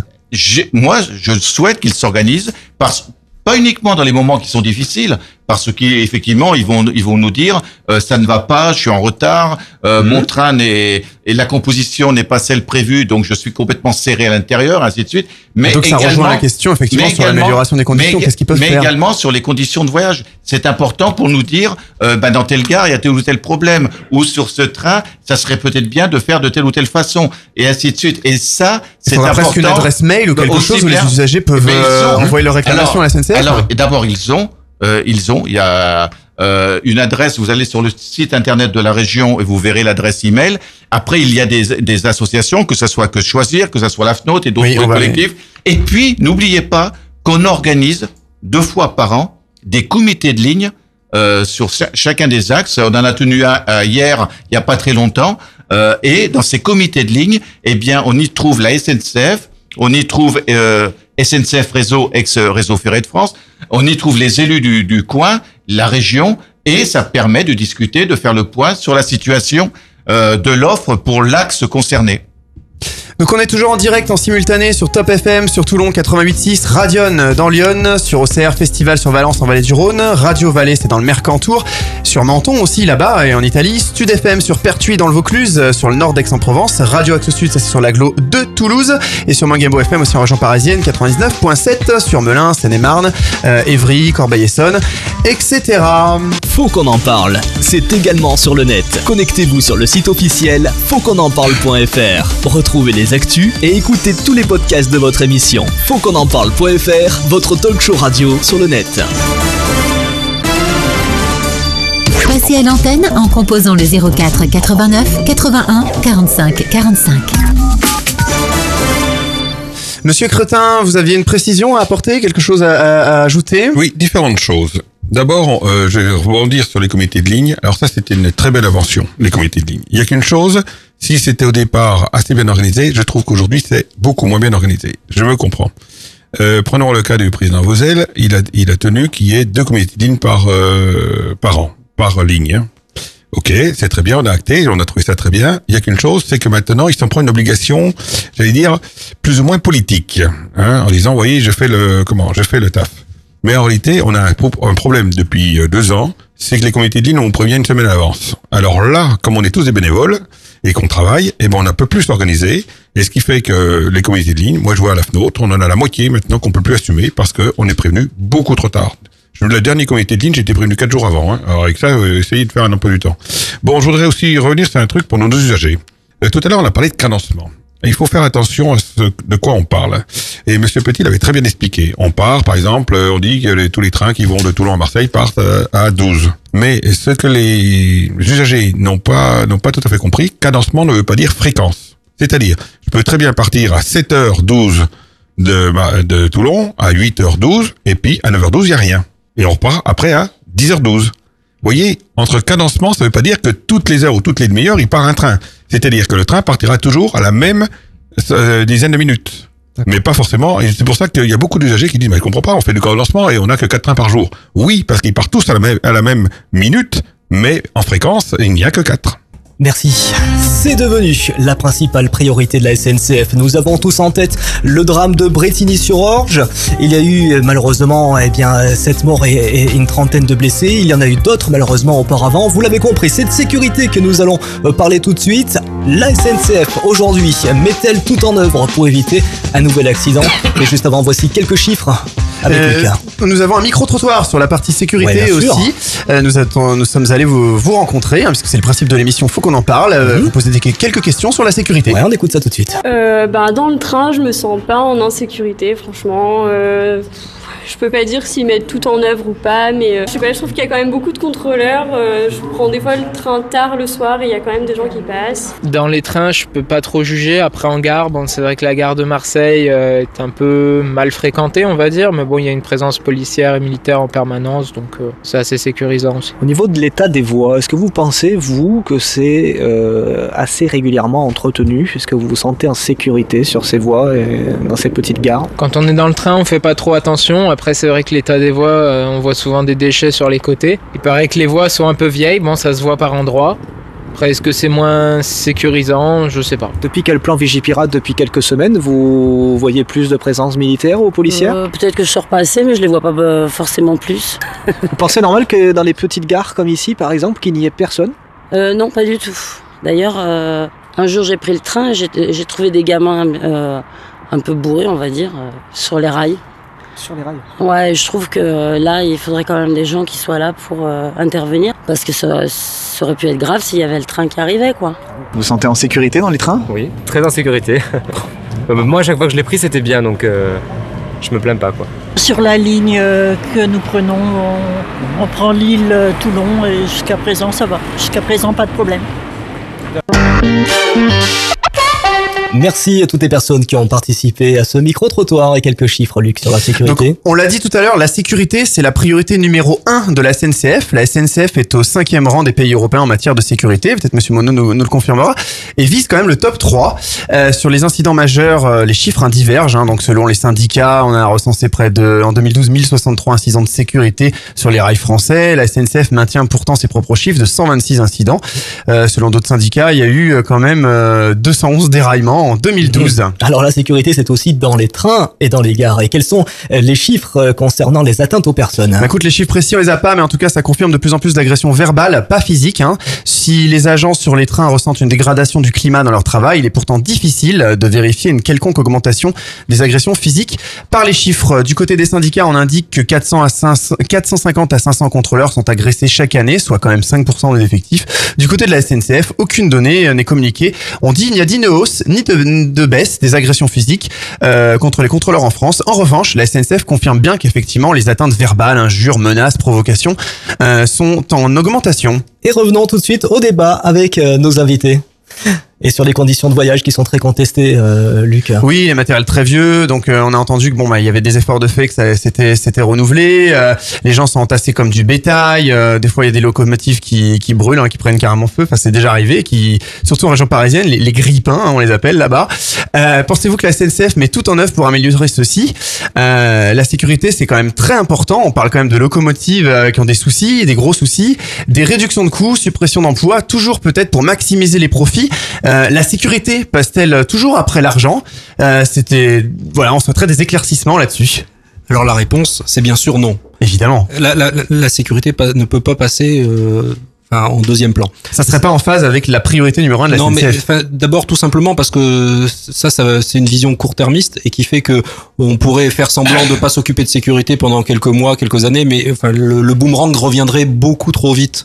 Donc là, la sécurité, non. Alors, il y a deux notions de sécurité. C'est vrai que dans les mots, derrière sécurité, on a deux notions importantes. Il y a la sécurité qu'on appelle la sécurité des circulations, c'est-à-dire être sûr que notre train, en effet, ne déraille pas, n'ait pas d'accident, n'ait pas cogné un autre, etc. Donc ça, c'est un premier élément sur lequel, en effet, la SNCF a un grand professionnalisme, une grande expérience et fait partie des meilleurs exploitants au monde. Et puis, il y a le deuxième sujet qu'on voyait aussi dans le micro-trottoir, c'est la sécurité perçue par les voyageurs vis-à-vis de comment ça se comporte dans le train, comment ça se comporte en gare. Est-ce que on a un sentiment d'insécurité, est-ce qu'on vit aussi des agressions? Alors là, en effet, dans notre région, c'est un sujet qu'on a pris à bras-le-corps parce que le sujet est réel. Alors, il n'est pas un peu plus réel dans les trains qu'en ville, il est réel dans notre société. Et donc, on a adapté aussi le fonctionnement de nos gares, le fonctionnement de nos personnels dans les trains pour essayer d'endiguer tous ces problèmes d'insécurité, alors qui commencent par les incivilités, c'est les pieds sur la banquette, c'est je fume alors que j'ai pas le droit de fumer, qui vont ensuite aux outrages, ou des insultes, des menaces de mort, et que malheureusement on rencontre de plus en plus souvent en effet, et qui peuvent aller jusqu'à des agressions où des personnes qui n'ont pas de billets, quand elles se font prendre, elles sont prêtes à aller taper le contrôleur pour s'enfuir, tout ça pour pas payer 35 €. Je trouve que risquer la prison, alors maintenant ça va être 50 €. On en parlerait, risquer la prison en tapant un agent assermenté, je trouve que ça, là pour le coup le risque est mal mesuré. Et il y a peut-être aussi une part de civisme, parce que souvent en fait des fois dans les trains, des viols, des agressions, les gens regardent, personne ne bouge. Alors ça c'est pas de la faute de la SNCF. Alors pour le coup, ça c'est quand même très très rare. Le viol dans le train, viol, je vais jusqu'au mot viol, mais souvent des agressions, des gens qui se font taper, ça arrive en région parisienne, ça arrive dans les TER. Aujourd'hui, par rapport aux incivilités, on a plusieurs outils. On a des outils d'abord, j'entendais dans le micro-trottoir des jeunes qui peuvent aller sur les voies et faire des bêtises, ne pas avoir conscience du danger. Donc pour ça, nous avons un certain nombre de cheminots de la région, et c'est comme ça dans toutes les régions, qui vont faire des interventions dans les écoles. Dans les écoles primaires, dans les collèges, dans les lycées, et forcément on cible tous les établissements qui sont à proximité des voies ferrées et des gares. Et donc là, on intervient chaque année auprès de plusieurs milliers d'élèves de la région. Donc ça, c'est un premier mot, une action éducative, parce que sur le sujet, on peut pas aller que sur le répressif. Et puis après, il y a un travail pour les sujets les plus complexes. Si je vais à l'autre extrémité des actions, on travaille en parfaite coordination avec les forces de police, et en particulier grâce à tous les systèmes de vidéosurveillance que l'on a dans nos matériels et dans de plus en plus de gares, on a aussi on est en mesure de résoudre un certain nombre d'agressions, de faits, de vols qui peuvent survenir dans nos emprises. Merci. Par contre, en termes d'incivilité, la SNCF, il y en a beaucoup. Malheureusement, moi je le vois dans le train, des pickpockets, il y en a de plus en plus. Et malheureusement, quand on demande au contrôleur, il y a un pickpocket ou machin, qu'est-ce que vous voulez qu'on fasse ? Alors, le contrôleur, dans ce cas-là, ce qu'il peut faire, et ce qu'il fait en général, c'est qu'il va faire une annonce pour prévenir les voyageurs du risque de vol et dire « Attention, nous a signalé un pickpocket ». Il est vrai que le contrôleur n'a pas non plus l'habilitation, c'est pas la police pour arrêter, partir à la chasse et se mettre lui-même en danger aussi, parce que ces personnes mal intentionnées parfois peuvent aussi on entend des agressions de contrôleurs, ça arrive, on l'a dit tout à l'heure. Ça arrive, heureusement c'est pas trop souvent. Nos personnels aussi, on les forme à réagir dans ce type de situation, comment se placer physiquement pour pas se mettre en danger, quelle attitude avoir, quel vocabulaire utiliser, parce que là aussi, on sait que dans des situations qui sont critiques, il faut pas mettre de l'huile sur le feu, au contraire, il faut réussir à calmer la personne qui est en face et qui est prête des fois à en découdre. Moi, quand je vois par exemple des personnes qui beuglent comme des veaux, excusez-moi, dans le train, qu'on va les voir, ils en ont rien à foutre, quoi. C'est vraiment... Et ils sont pas une personne, ils sont plusieurs contrôleurs, ils sont assis sur leur banquette, ils ne bougent pas leur cul, quoi. Bon, alors moi je peux... Excusez-moi des mots. Oui, mais je comprends bien. Alors j'en ferai pas une généralité, parce que je pense que dans nos contrôleurs, il y a de très bons professionnels, et je pense en majorité... Oui, mais voilà. Ils sont bien formés, vos contrôleurs, à ce genre de situation ? Oui, tout à fait. Justement, ils sont formés, et alors après, quand on a une situation qui est vraiment critique et qui nécessite l'intervention, nous avons une police ferroviaire au sein de la SNCF, et les contrôleurs peuvent faire appel à elle. Alors bien sûr, la police ferroviaire n'est pas dans chaque train. Par contre, elle est implantée dans toutes les grandes gares, et donc un numéro d'appel, ils peuvent déclencher une intervention dans la gare. La police ferroviaire n'est pas toujours dans les gares adéquates ou dans les prochaines gares qui seront desservies. C'est la gendarmerie qui arrive. Alors, en effet, en fonction du lieu, on a en fait une centrale d'appel et qui peut faire intervenir soit la police, soit la gendarmerie, soit la police ferroviaire, et on essaye de faire ça en bonne intelligence. Alors, justement parce qu'on peut pas mettre un policier dans chaque train non plus. Malheureusement, la gendarmerie arrive plus ou moins avec une demi-heure de retard, ce qui engendre des retards nous avec le train, avec des correspondances, etc. Et malheureusement dans ces trains-là, il y a de retard derrière, quoi. Je crois que Jean-Yves Petit va intervenir. Oui, peut-être quand même pour faire un petit zoom sur les aspects liés à la sûreté, parce que dans votre propos, il y a deux choses. Il y a la sécurité des circulations, c'est une chose, et il y a la sûreté à bord des trains ou dans les gares. Et on peut dire quand même que sur cette région, c'est pas le Far West, ni dans les gares, ni à bord des trains. Ça n'empêche pas qu'il peut y avoir des actes d'incivilité. Monsieur en a cité. Hélas, ça peut être dans un train, ça peut être dans une gare, ça peut être dans une rue. Je crois que au niveau de la région, il y a eu beaucoup d'efforts et qui vont continuer. C'est d'une part d'assurer de la présence humaine. On paie encore un peu plus pour qu'il y ait plus de police ferroviaire. On soutient les accords entre la SNCF, la gendarmerie, la police nationale sur les endroits. Et mieux encore, on est la seule région où on a mis en place des éducateurs et des médiateurs dont le lieu de travail est à bord des trains. Vous avez ça, par exemple, sur la ligne d'Aix, entre Marseille, Aix et Pertuis. Vous avez ça sur la vallée de la Roya. Ça, c'est des choses qui peuvent se développer dans les autres régions, on les écoute, en Bourgogne, etc. Tout à fait. Donc, et sur la vallée de la Roya, par exemple, la vallée de la Roya, il y a beaucoup de jeunes qui sont internes dans des collèges, dans des lycées. Eh bien, on a mis en place, ça fait déjà plusieurs années, des éducateurs. Leur lieu de travail, c'est à bord des trains. Et je peux vous dire que, à partir de là, leur travail, c'est de remettre au goût du jour les règles de civisme. Non, tu ne fumes pas. Non, tu mets pas tes pieds sur la banquette. Non, tu ne mets pas la musique trop fort. Non, tu ne cries pas trop fort. Et donc, tu respectes les autres. Et c'est ça qui est mis en place. Et je peux vous dire que ça marche plutôt bien. Et ça marche d'une façon très complice entre ces éducateurs et le personnel de la SNCF, notamment les contrôleurs, que je voudrais saluer, parce que les contrôleurs, comme les personnes dans les gares, ce n'est pas toujours facile de faire face, alors notamment dans les périodes difficiles, à l'inquiétude, à l'énervement, voire des fois aux insultes qui sont un peu trop fréquentes par rapport à un personnel qui fait son travail. Merci Jean-Yves Petit, vice-président région PACA, délégué au transport. Une question maintenant à Philippe Cretin de la Fédération nationale des usagers au transport. Sur certaines petites lignes, on a parlé des usagers à l'instant et puis des incivilités. Des boulons se dévissent, des traverses en bois cassées, le risque que les rails s'écartent et que le train déraille finalement en entrant en gare, comme il s'est passé malheureusement il y a quelques mois. Est-ce que il existe d'autres Bretigny en France, monsieur Philippe Cretin? Bon, alors d'abord, sachez que la FNAUT a totalement confiance au système de sécurité de la circulation des trains. On y a touché de près. En plus, comme je vous expliquais, on a beaucoup de gens qui ont travaillé ou qui travaillent encore dans le chemin de fer, pas forcément la SNCF. Hein. Donc, on est d'autant plus critique qu'on ne travaille pas forcément pour la SNCF. Et on doit reconnaître deux choses, c'est que d'une part, l'entretien des voies, contrairement à ce que vous pensez, est assez pointu au niveau, même sur les petites lignes. Donc les leçons de Bretigny, évidemment, je suppose qu'il y a eu des rapports et que des enquêtes, mais elles ont été tirées pour améliorer la sécurité. Sincèrement, je pense qu'on est en train de faire un pataquès avec Bretigny. Moi, j'attends la vraie analyse. Il y a quand même eu des morts, hein. Oui, mais attendez. C'est pas une plaisanterie, quoi. Quand il y a un accident, moi je suis dans le transport, hein, c'est mon métier.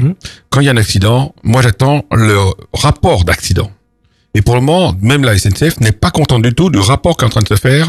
On est en train de tortiller quelque chose, on est en train de coincer quelque chose, mais on n'a pas la vraie vérité. Monsieur Cretin, il y a eu des morts, donc effectivement, je comprends que vous ayez une exigence. Quand vous avez une voiture, c'est pas une plaisanterie. Quelqu'un va dans un fossé parce qu'il a un pneu qui a éclaté, on sait qu'il y a un pneu qui a éclaté. Tandis que là, aujourd'hui, je suis désolé, on sait toujours pas pourquoi. Ah, donc les conclusions sont pas satisfaisantes. Non, les conclusions qu'on nous donne, moi, toutes les fois, on se retrouve avec des groupes, un groupe, la FNAUT qui étudie le problème et toutes les fois on en rigole, je suis désolé. On parle à l'instant de la vraie vérité. Pour vous, quelle est la vraie vérité finalement de cette Écoutez, pour le moment, tout ce qu'on nous propose comme en disant voilà ce qui s'est passé, ça reste un peu quand même utopique. Ce n'est pas, et même la SNCF et RFF reconnaissent que c'est pas terrible. Non, moi je voudrais revenir sur autre chose.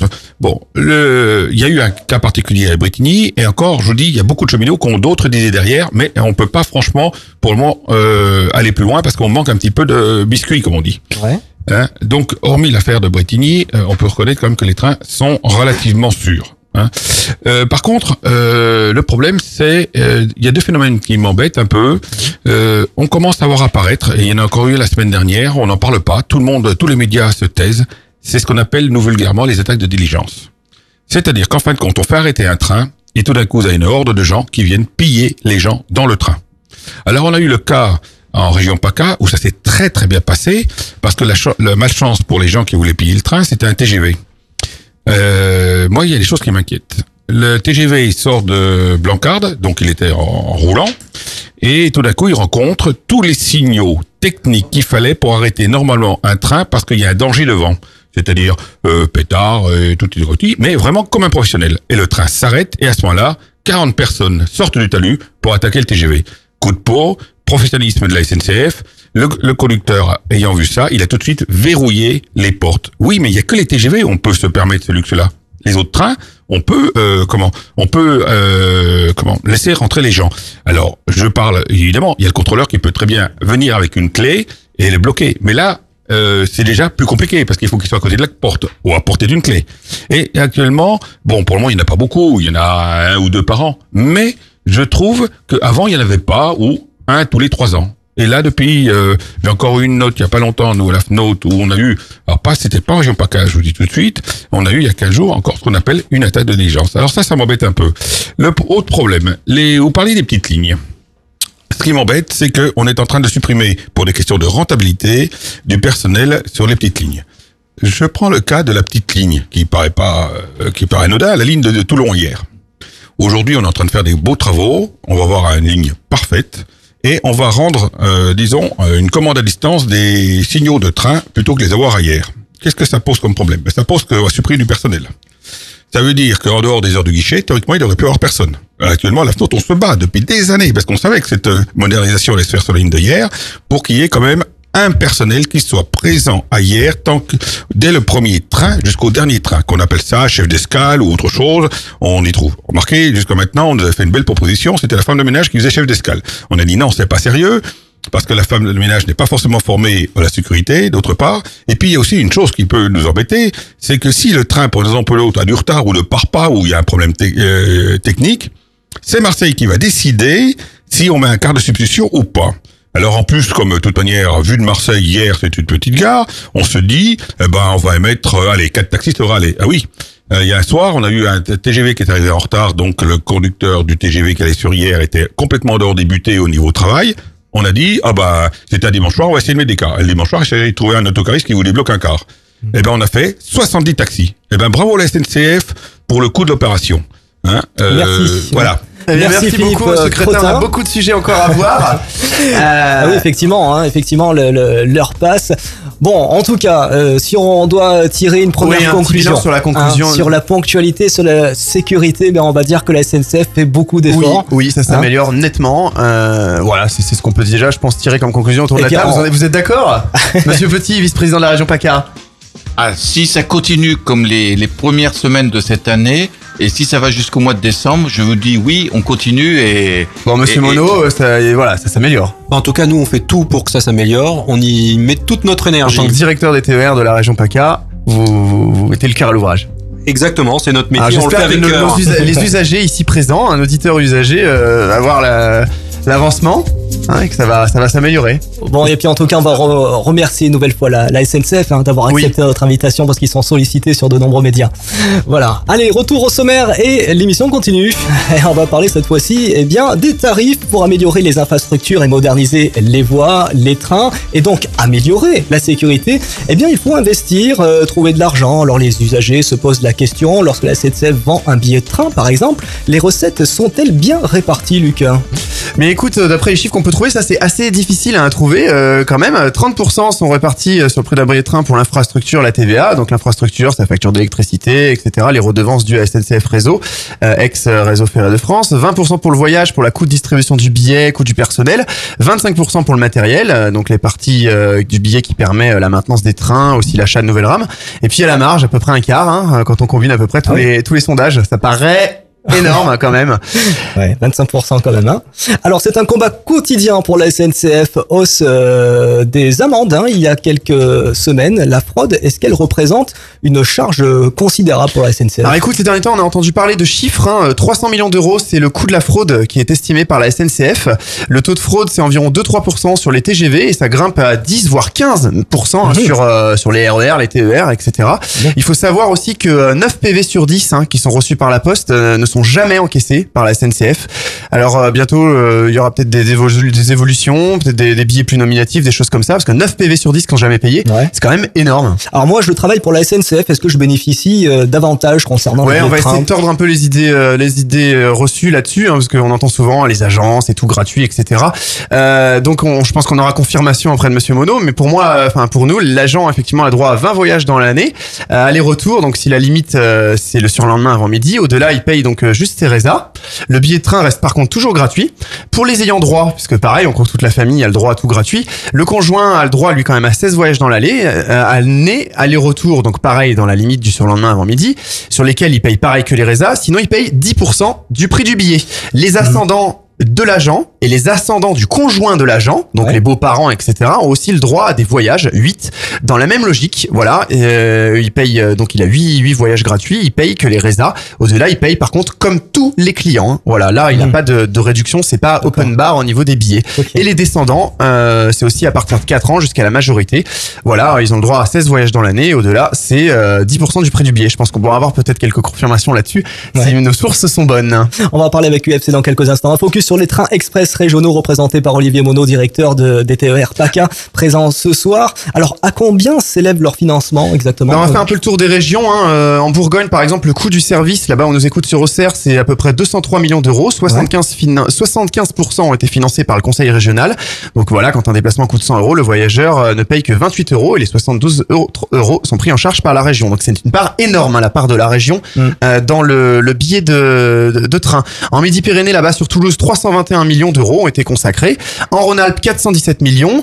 Et en Ile-de-France, en 2015, donc ça, c'est des financements qui sont assurés par la RATP à la SNCF directement. Donc ça, les chiffres, c'est un petit peu plus compliqué. Ouais. Et en PACA, on a dit à peu près autour de 300 millions d'euros. Hein, Monsieur Petit pourra confirmer. 350 millions. 350 millions, voilà. Donc, en gros, on voit que dans les régions, même en Bourgogne, 200, 300, 400 millions, c'est à peu près le budget que les régions financent, investissent pour les transports express régionaux. Alors, il existe un très large aussi panel d'offres différentes dans toutes les régions et pour tous les publics. Alors, justement, est-ce qu'il n'y a pas trop d'offres? Alors, certains dénoncent... Il y a un micro-trottoir aussi, ça. À une jungle des tarifs, il peut y avoir jusqu'à 50 tarifs différents dans un même train. Et puis, justement, comme tu viens de le souligner, Luc, eh bien, nous avons fait un micro-trottoir. Et puis, je vous propose d'écouter tout de suite. C'est délicat comme question parce que donc moi, je prends les TER, mais j'ai la carte Zou parce que je suis étudiante. Et du coup, c'est très, très bien parce que j'ai payé 15 euros et depuis...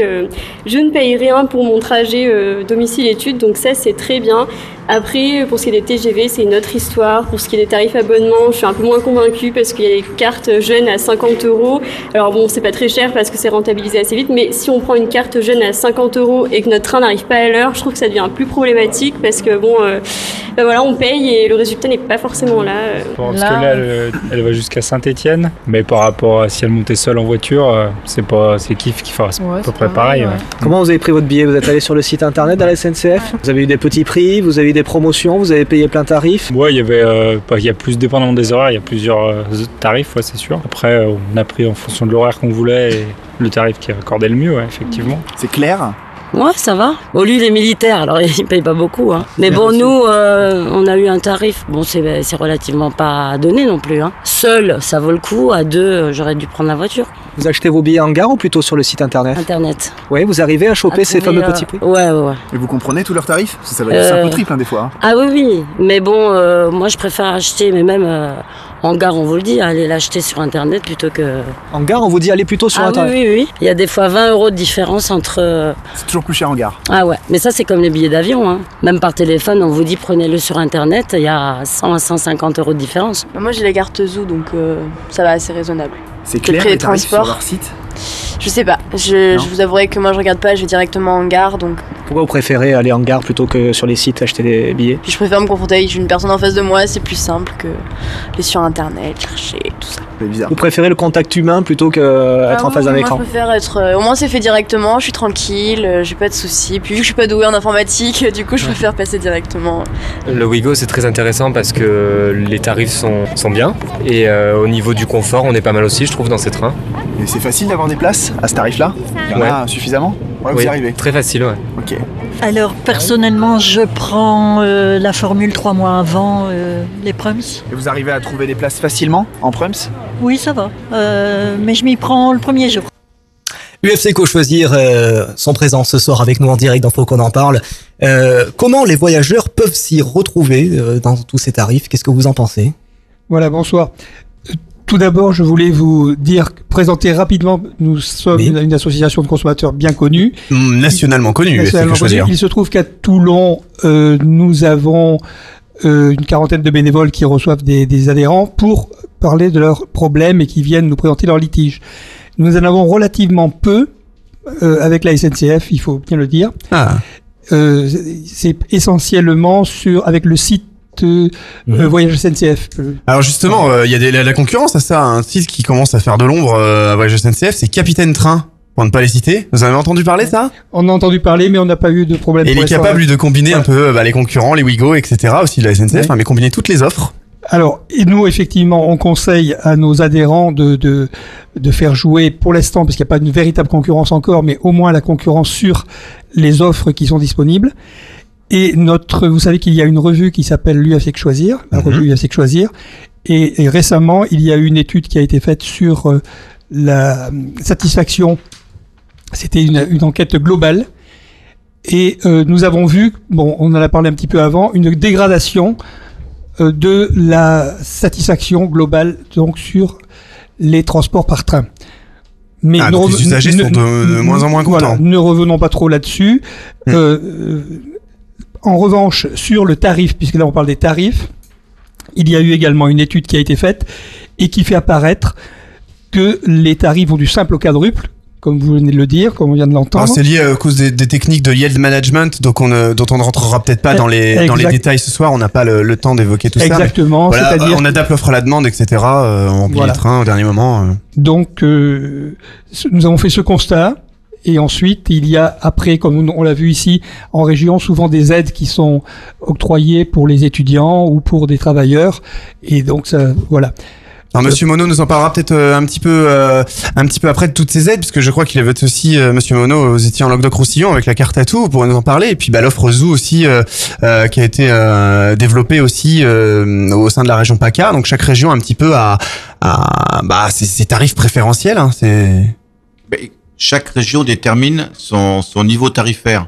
C'est un choix politique. Donc, il y en a qui, par exemple, comme sur le Languedoc-Roussillon, on préférait mettre le 1 euro. Ici, on a mis en place une gamme tarifaire Zou, comme vous avez pu l'entendre dans votre radio-trottoir. Et, par exemple, vous avez le Zou études qui prend en charge le déplacement domicile-lieu d'études sur le transport régional. Mais vous avez une carte qui est importante, qui s'appelle le Zou 50-75%, que tout le monde sur la région peut utiliser et qui vous permet de faire des trajets en ayant 75% de réduction. C'est quelque chose de très important. Simplement pour vous dire qu'il y en a 160 000 qui sont détenteurs d'une carte Zou. Il y en a pas loin de 50 000 du Zou études, pas loin de 45 000 du Zou 50-75%. Et une autre carte également du Zou solidaire, qui est pour les personnes sans emploi ou les allocataires de la location adulte handicapée et qui, eux, ont une réduction de 90%. Et là également, il n'y a pas loin de 50 000 personnes qui sont porteurs de cette carte. Donc, une tarification que on dénomme socialement adaptée. D'accord. UFC Que Choisir disait à l'instant que les litiges, principalement envers la SNCF, concernent les offres Internet. Alors, les offres sur Internet sont-elles vraiment intéressantes? Peut-on réellement faire de bonnes affaires? Sommes-nous tous égaux face aux différentes offres? Oui, puisqu'il y a des offres qui ont été lancées, peut-être coût marketing, je ne sais pas, des offres IDTGV max limitées à 10 000 personnes. Est-ce que vous avez, des litiges, des choses comme ça, des gens qui ne comprennent pas toutes ces offres, peut-être liées au yield management ou d'autres? Mais il se trouve que, si, comme je le disais juste précédemment, il y a des associations, en particulier l'association la FNAUT, qui sont spécialisés, et donc les gens qui rencontrent ce type de litige vont plutôt voir Monsieur Cretin, mm-hmm. qui pourrait peut-être plus répondre. Nous n'avons, les litiges sont essentiellement sur les. Je vais passer la parole peut-être à mon. Oui, je voulais revenir un peu sur l'enquête nationale qui a été faite par l'UFC Que Choisir auprès de plus de 7000 personnes. Donc globalement, les quelques problèmes qui ressortent sont les tarifs qui sont jugés trop élevés et en définitive, des tarifs différents en kilomètres aussi, en définitive, des lignes. Les usagers ont l'impression que plus le trajet est court, plus le prix au kilomètre est élevé. C'est un peu comme les autoroutes, quoi. C'est un autre débat. D'autre part, le tarif au départ des villes de province et à destination de la province est beaucoup plus élevé que le tarif au départ de Paris. Et donc, globalement, les usagers demandent une politique de tarification beaucoup plus claire. Et par exemple, un tarif au kilomètre, quoi. Tout à fait. Mais il y a peut-être des raisons, ça, Monsieur Monod, je vois que ça vous a fait... et puis, le deuxième point, c'est des prises en charge, je sais pas, des coûts minimums. C'est de réduire les écarts entre Paris et province. Ouais, alors, je pense que dans la discussion que nous avons, il y a en fait deux types de tarifs. Il y a le tarif des TGV. Ah oui, alors là, avec toutes les offres, c'est un peu quadruple. Monsieur Petit, tout à l'heure, parlait de la gamme tarifaire Zou. Donc, c'est le tarif pour la région Provence-Alpes-Côte d'Azur. Chaque région a un tarif préférentiel. Et chaque région, d'ailleurs, a un nom. Ce sera Oura sur Rhône-Alpes, ça sera le tarif Via ou Cartatou sur Languedoc-Roussillon. Donc, chaque région a défini sa politique tarifaire et a sa gamme tarifaire avec des niveaux de réduction qui sont d'ailleurs pas forcément les mêmes d'une région à l'autre. Et puis, il y a le sujet TGV, IDTGV, OuiGo. Donc là, c'est pour des trajets plutôt de longue distance et sur lesquels la SNCF doit s'assurer d'être rentable. C'est-à-dire que il n'y a pas des subventions de l'État, il n'y a pas des subventions de la région, il n'y a pas de subventions du département, que sais-je. L'ensemble des coûts doit être compensé par l'ensemble des recettes des voyageurs. Oui, mais c'est quand même, ce qui est quand même aberrant. Est-ce que les gens se plaignent? C'est ça, ce que UFC a épinglé aussi, ou d'autres associations de consommateurs. C'est pourquoi un usager va payer, je sais pas, bon, on prend un chiffre n'importe quoi, 10 euros pour un trajet TGV, et puis un autre va payer 40 euros. Alors, la réponse est simple. Complètement, la réponse est simple, c'est plus vous achetez tôt. Mais c'est pas spécialement vrai. C'est pas vrai, avec le yield management, des fois. Alors, peut-être les TGV, effectivement, c'est pas, voilà, vous êtes effectivement le directeur des TER de la région PACA. Oui, mais voilà. Vous avez peut-être des connaissances sur le TGV, mais. Oui. Donc, le premier principe, c'est celui que je vous donne, c'est que plus on réserve tôt, moins c'est cher. Et après, c'est comme dans l'aviation, c'est que quand vous avez des trains qui sont insuffisamment remplis, et ben donc à ce moment-là, on fait des prix d'appel pour continuer à faire remplir ce train. Et alors, forcément, les gens peuvent payer moins cher en réservant 3 jours avant. Alors que quelqu'un s'y est pris 2 mois avant. Oui, mais alors le pronostic est difficile à faire 2 mois avant pour savoir. Vous savez pas si le train va être rempli. Ok. Voilà. Et donc pour le consommateur à la fin. Je comprends. Mais là, si vous voulez, vous disiez la SNCF n'est pas face à la concurrence. Eh bien si, la SNCF sur ses longues distances est face à la concurrence parce que nous avons EasyJet sur un certain nombre de parcours qui fait concurrence à la SNCF et donc nous devons appliquer des prix qui soient sur le marché, des prix de marché. Et donc les prix d'appel que l'on a dans l'aérien, eh ben nous aussi nous devons avoir des prix d'appel. Et on se heurte à cette même situation. Et bientôt, nous aurons une concurrence aussi des autocars à longue distance. Il y a déjà une compagnie qui a annoncé qu'elle allait faire des longues distances avec un prix d'appel à 1 euro. Imaginez faire du Paris-Toulouse à 1 euro.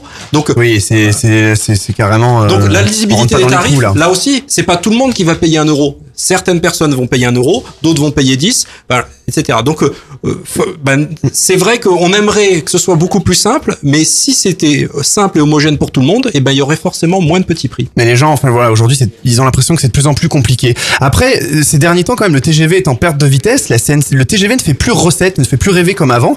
La SNCF cherche donc un petit peu à redorer son image. Est-ce que la cash machine de la SNCF est un peu en panne, en perte de vitesse, donc depuis 3 ans? Donc, il me semble que la SNCF veut mettre une priorité sur les TGV, veut acquérir des nouveaux trains un petit peu plus grands, des TGV duplex, 556 places au lieu de 450, mettre des connexions 3G, 4G, etc. Poursuivre effectivement cette offre de petits prix pour attirer le client, c'est peut-être une préparation pour la concurrence, c'est quand même assez important. Soi-disant, 18% d'après la SNCF des billets sont vendus au prix plancher. Aujourd'hui, je sais pas, les consommateurs, je pense que l'UFC peut-être le dire, les gens les cherchent. 18% des billets, c'est énorme. Ils sont où ces billets? Alors les billets, ils sont seulement en vente sur Internet. Il me semble que Guillaume Pépi souhaite porter ce nombre à 25% des billets petit prix. En effet, on a l'ambition d'essayer d'en faire profiter plus. Alors, ce qu'il faut savoir, c'est qu'aujourd'hui, la SNCF, si le TGV a une économie qui est plus difficile qu'il y a quelques années, il y a deux raisons principales. La première, c'est que dans le prix du billet, le poids de ce qu'on appelle le péage, c'est-à-dire le fait d'emprunter les voies, n'a cessé d'augmenter depuis plusieurs années. Parce que c'était pas les réseaux ferrés de France avant, maintenant vous avez peut-être un peu plus fusionné tout ça. Non, mais c'est pas la question. Le fait, c'est qu'on roule sur une infrastructure, il faut en payer le prix, en payer la maintenance, en payer le renouvellement, et donc il y a un coût qui est très élevé. C'est un des grands problèmes du système ferroviaire français, c'est réussir à résoudre l'équation de l'ensemble, à la fois des exploitants, mais aussi de la maintenance du réseau. Donc, le prix du péage étant de plus en plus élevé, la marge pour TGV diminue. Le deuxième élément, c'est que là, ces dernières années, la SNCF, comme beaucoup d'autres entreprises, subit la crise. Et on le voit en particulier où beaucoup de nos clients qui fréquentaient les premières classes, les entreprises qui utilisaient ces services, utilisent de moins en moins. Donc c'est vrai que du coup, on recherche après à améliorer le taux de remplissage de nos trains pour continuer à gagner, à trouver une rentabilité dans notre TGV, parce que si on perd de l'argent, après, on est obligé d'arrêter.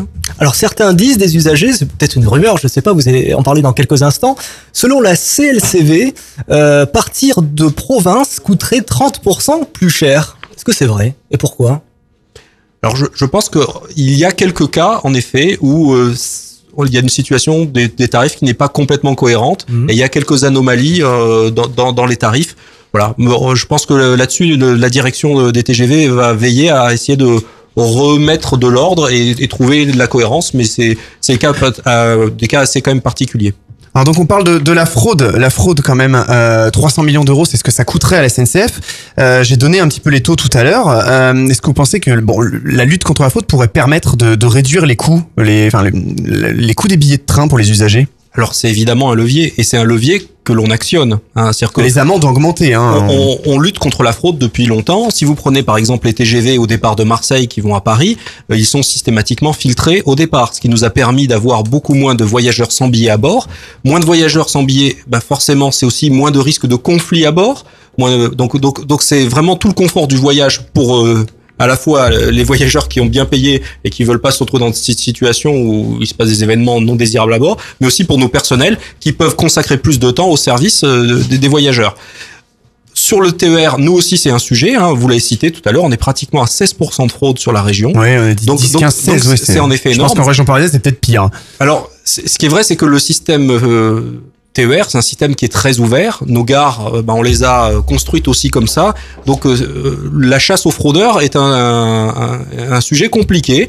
Donc, faudrait mettre des portiques de sécurité. On voit par exemple sur les RER en région parisienne, c'est le cas. Donc, ça filtre, même si les gens sautent au-dessus des barrières, etc. Mais ça aide. C'est notre ambition, mettre des portiques. C'est un coût. Simplement, c'est pas le coût qui nous bloquait jusqu'à présent. C'était la technologie. C'est-à-dire que aujourd'hui, quand vous prenez le métro, tout le monde a le même titre.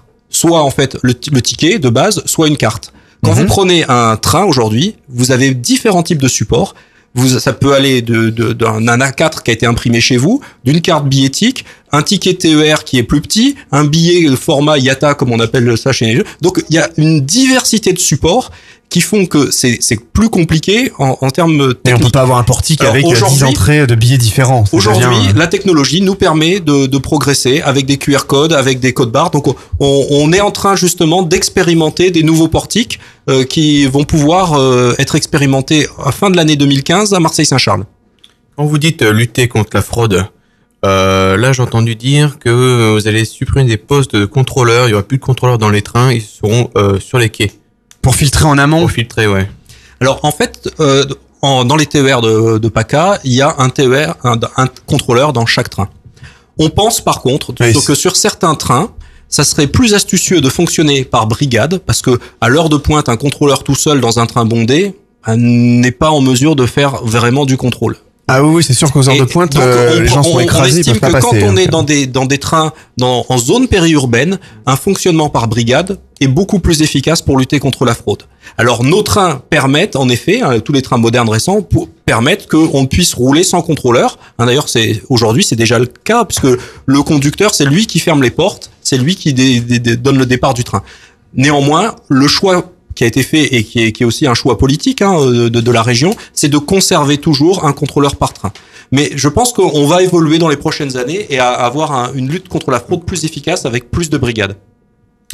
Philippe Cretin a émis le souhait d'intervenir dans quelques instants, mais juste avant, voici le rappel des radios partenaires. Donc on est en direct sur Top FM, dans les studios à Bandol, sur Toulon, Cassis, La Ciotat, Hyères. On les écoute, c'est 88.6. Radion, c'est sur Auxerre, là-bas, où vous écoutez dans Lyon, en Bourgogne.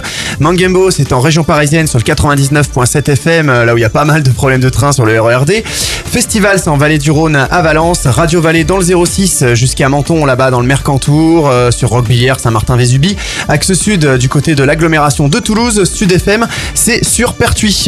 Vos prochains sujets dans quelques instants, ce sera la concurrence et la LGV. Et on reste dans les tarifs avec Philippe Cretin, avec une précision. Alors déjà, je reviens sur le problème des prix. Déjà, la SNCF n'a pas de chance, parce que l'année dernière, on a eu une augmentation des prix, mais elle y est pour rien, c'était une augmentation de la TVA. Et ça, la FNAUT se bat constamment pour qu'on revienne à 5,5 de TVA, pour pouvoir à nouveau avoir des gens qui prennent un peu plus le train et que le train soit moins cher.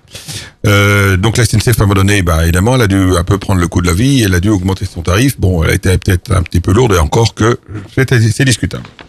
Alors, pour les prix des trains, il faut savoir que on est toujours au prix du kilomètre, sur le principe. Vous prenez un train normal, c'est-à-dire soit un hors TGV, soit ce qu'on appelle la TET, un train corail interville, réseau national, ou vous prenez un TER, vous êtes toujours au prix du kilomètre. Le problème, c'est que au niveau des TER, les régions vont sortir tout un tas de cartes, de moyens pour casser ce prix. Mais le prix de base, la personne qui vient chercher un ticket, qui n'a pas de carte, qui n'a rien du tout, il va payer le prix au kilomètre. Alors, au niveau du TGV, c'est un peu différent. Au niveau du TGV, on a commencé à faire du prix au kilomètre sur le Paris-Lyon. Mais en réalité, on a triché. Parce que, d'une part, on a continué à garder le TGV comme s'il passait par Dijon, alors qu'en fin de compte, il faisait moins de kilomètres entre Paris et Lyon. Donc, on a eu artificiellement une augmentation de billets, bien que la personne n'a pas eu d'augmentation de billets, et on a rajouté une réservation par-dessus. Bon, par la suite, la SNCF, au niveau TGV, a décroché ce système-là, parce que l'LGV suivante qui a été faite, on a dit on va faire un kilomètre élastique, c'est-à-dire que si en réalité le kilomètre fait 100 km, la tarification, on va le passer à 150 parce que on a moyen il faut amortir le passage du train. Donc, et à partir de là, effectivement, le TGV a complètement décroché du prix au kilomètre. Mais tous les autres trains sont toujours au prix du kilomètre. Ça, c'est une chose que je voulais dire. D'autre part, l'histoire du TGV. Alors ça met en rogne la FNAUT, et on voudrait bien l'expliquer un peu à nos usagers. On va aborder cette partie-là et puis après. Oui, mais vous allez voir pourquoi. C'est une question de prix. Le TGV est toujours rentable. J'ai combien de fois les France Bleu Provence, pour le pas citer, ou d'autres, nous ont dit, vous vous rendez compte, le TGV est déficitaire. Non, il n'est pas déficitaire. Alors qu'est-ce qui s'est passé? La cache-machine est en panne. Qu'est-ce qui s'est passé? Non. Qu'est-ce qui s'est passé? Oui, mais en réalité, on triche de tous les bouts. Toujours l'argent. Alors, il faut savoir qu'un TGV fait de l'argent. Un train corail, les billets ne couvrent que 70% du coût du train corail. Autrement dit, on fait des déficits. Et effectivement, au niveau des trains régionaux, disons grosso modo, on couvre au niveau de 30%. Alors, si on a trouvé quelqu'un qui paye le déficit des TER, il fallait trouver quelqu'un qui paye le déficit des trains corail. Alors là, on a monté un truc super et pas possible. On a, comme on avait une vache à lait qui s'appelait le TGV, l'État a dit, ce qu'on va faire, une taxe de service ferroviaire sur les prix du TGV. Donc, dans la Caen, ça rentrait bien dans dans les sources pour subventionner artificiellement les trains corail. Ce qui s'est passé, c'est que la Cour des comptes a alerté, et à juste raison, en disant, attention, comme on a augmenté les péages où passent les TGV, du coup, le cash flow est moins important sur les TGV. Du coup, les taxes de services ferroviaires sont moins importantes, et du coup, ça met à mal les trains corail. En réalité, le problème, c'est que quand, à l'époque où M. Sarkozy a fait une convention pour dire la région s'occupe des TER, c'est très bien, l'État va s'occuper des TET. Oui, mais l'État n'a jamais mis un sou dans les TET. Il n'a pas fait comme la région. Ni dans le matériel, ni dans le déficit. Donc, on s'est servi du TGV. Alors, c'est vrai que la Cour des comptes dit, attention, le TGV n'est pas le cash flow qu'on croit. Pourquoi? Parce que dans la même article, le Cour des comptes disait, attention, on ne va pas pouvoir subventionner plus longtemps les trains corail. Et c'est là le problème du TGV, parce qu'il servait de vache à lait. Peut-être que UFC peut conclure cette partie. Oui, sur la partie tarif, très rapidement. Après, on aura une question à poser. Vous avez pas spécialement des choses à ajouter sur la partie tarif? Aujourd'hui, les usagers se plaignent d'avoir une tarification complexe qu'ils ont du mal à comprendre. Ouais. Et d'autre part, ils aimeraient avoir un meilleur remboursement lorsque ils ont des retards. Et en particulier, il semblerait que lorsque un ensemble de trains TGV plus TER sont en retard, les remboursements sont difficiles puisque le TER n'est pas pris en compte. Olivier Monod, directeur des TER PACA. Oui, alors pour les TER, il y a quand même une chose importante, et je pense que d'ailleurs, s'il y a aussi peu de contestations qui remontent à UFC Que Choisir, c'est qu'il y a quand même une organisation d'un service après-vente à la SNCF qui est assez important, et il y a un médiateur qui a été nommé aussi, et qui va, en cas de litige, arbitrer, et la SNCF se plie toujours à la décision du médiateur pour régler les litiges. Pour le TER PACA, on a un service donc qui est installé à Marseille qui traite toutes les réclamations. Alors on peut le joindre soit par téléphone, soit par le site du TER, et qui... Il y a service identique un peu partout, je suppose. Dans toutes les régions en fait. Alors c'est vrai que c'est un service qui fait plus que traiter les réclamations puisqu'il peut vous donner des informations sur les horaires, sur les tarifs, sur les circulations en temps réel, et qui a quand même, une bonne relation commercial justement avec tous les abonnés, et on traite toutes les réclamations dans des délais assez courts quand on nous les envoie par mail. C'est ça aussi qui fait que je pense que les clients, quand ils sont pas contents, ils aiment aussi avoir une réclamation mais pas 2 mois après quoi. Et on a beaucoup travaillé justement pour que les réponses soient fournies quand c'est par mail en moins d'une semaine. Donc petite question sur la concurrence. Puis on en a parlé rapidement. Voilà, donc la SNCF sera-t-elle prête à relever ce défi? A priori, elle s'y prépare. Demain, peut-être que d'autres compagnies circuleront. J'ai une question pour le vice-président de la région PACA, Monsieur Petit. Est-ce que vous êtes prêt à lâcher la SNCF et à travailler avec la concurrence? Écoutez, la concurrence, elle n'est pas prévue avant 2019. Donc, on a le temps de voir. Et surtout de prendre les priorités dans l'ordre, c'est-à-dire que les priorités dans l'ordre, c'est la qualité de l'offre aujourd'hui, c'est de préparer la future convention entre la région et la SNCF, parce que la loi... Donc pas avec la concurrence. Vous imaginez pas travailler avec une compagnie autre que la SNCF. Ce n'est pas ça. C'est qu'aujourd'hui, la loi nationale prévoit que la SNCF détient le monopole et que les régions ne peuvent que contracter avec la SNCF. La loi changera, mais pas avant 2019, conformément à la réglementation européenne. Donc, nous, notre priorité, outre le fait que la qualité, la régularité soient de retour d'une façon pérenne, c'est de préparer une future convention. Et dans cette future convention, c'est certainement de voir quels seront les leviers les plus importants possibles pour que nous ayons une qualité de service, un coût, une réactivité, une lutte contre la fraude, parce que on ne l'a pas dit, mais la fraude, le point de fraude s'est estimé entre 800 000 et 1 million d'euros sur notre région. Oui, 300 millions nationaux. C'est des recettes en moins pour la région, c'est une dépense en plus pour la collectivité régionale. Donc, parce que au bout du compte, c'est la collectivité régionale qui paie. Donc, vous voyez, il y a tout un ensemble de choses, et c'est l'enjeu. C'est un travail de fond avec la SNCF. Tout à fait. Donc, vous faites confiance à la SNCF. Avec la SNCF, mais également avec les collectivités, avec les associations d'usagers, c'est d'avoir une convention qui fasse que la SNCF se sente moins libre qu'elle ne le fut par le passé. Bien, merci beaucoup pour cette première partie. On va faire une brève pause et on va attaquer la deuxième partie suivante sur les lignes grande vitesse, la ligne nouvelle et la ligne nouvelle PACA, entre autres. Johan, on revient dans un instant. On revient de suite. Allez, il faut qu'on en parle sur vos radios. Cette émission est interactive. Commentez et réagissez en direct sur Facebook et Twitter. Top FM, faut qu'on en parle. Ou passez à l'antenne en composant le 04 89 81 45 45.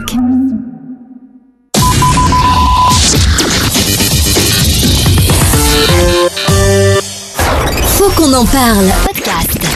question à Céline Moquet, chargée de mission auprès de l'espace Toulon Info Énergie. Céline, une personne a du mal à payer sa facture d'énergie, que doit-elle faire? Alors l'aide, soit si elle veut vraiment des conseils pour réduire sa consommation, soit via les espaces Info Énergie.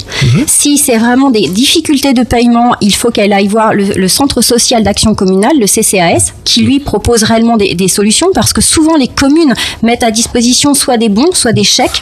Il y a aussi, parce qu'en fait la procédure pour obtenir les chèques énergie de l'ADEME ou de l'État, c'est avec une procédure bien fixe. Et ensuite, il y a des solutions, c'est-à-dire que si elle n'y arrive pas, il y a aussi, comme je le disais, les tarifs sociaux à mettre en place qui peuvent faciliter...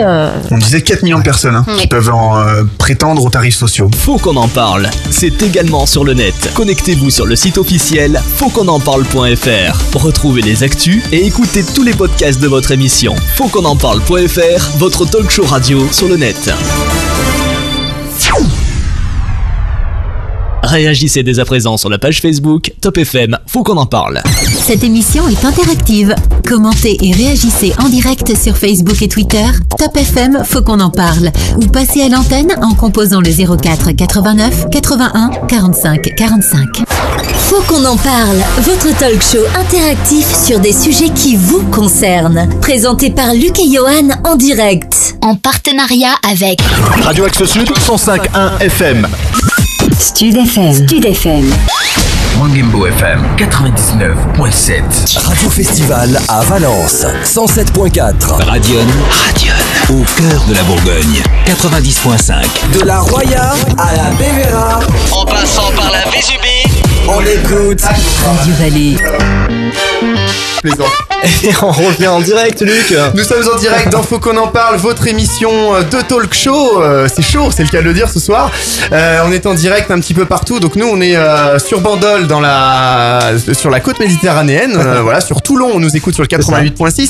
Sur Minguembo, ça c'est 99.7. C'est en région parisienne, sur Melun, Orly, dans le 94 aussi, un petit peu partout.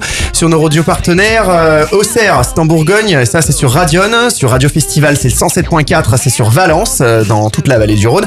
Radio Vallée, dans les vallées des Roya, Bévéra et Vésubie, ça c'est dans le 06. Et ce soir, donc, deux nouveaux partenaires qui sont là. C'est Radio Axe Sud sur 105.1, sur Muret et toute l'agglomération toulousaine. Bienvenue à tous les Toulousains. Et Stud FM aussi, 97.7, ça c'est sur Pertuis, dans le Vaucluse, et tout le nord du pays d'Aix-en-Provence. Bon, alors on va parler des projets et de la LGV. Eh bien oui, on ouvre un gros dossier là actuellement, puisque combien va-t-il coûter aux contribuables ce projet? Quels sont les avantages et les inconvénients? On va en parler évidemment. Pour ou contre, faut qu'on en parle avec notre nouvelle invitée qui vient d'arriver. Brigitte Kramer, bonsoir madame. Bonsoir. Donc vous êtes... Alors je représente le collectif Stop LGV PACA de Sud-Sainte-Baume, et donc qui est un ensemble de collectifs et d'associations qui se sont insurgés contre la nouvelle ligne nouvelle.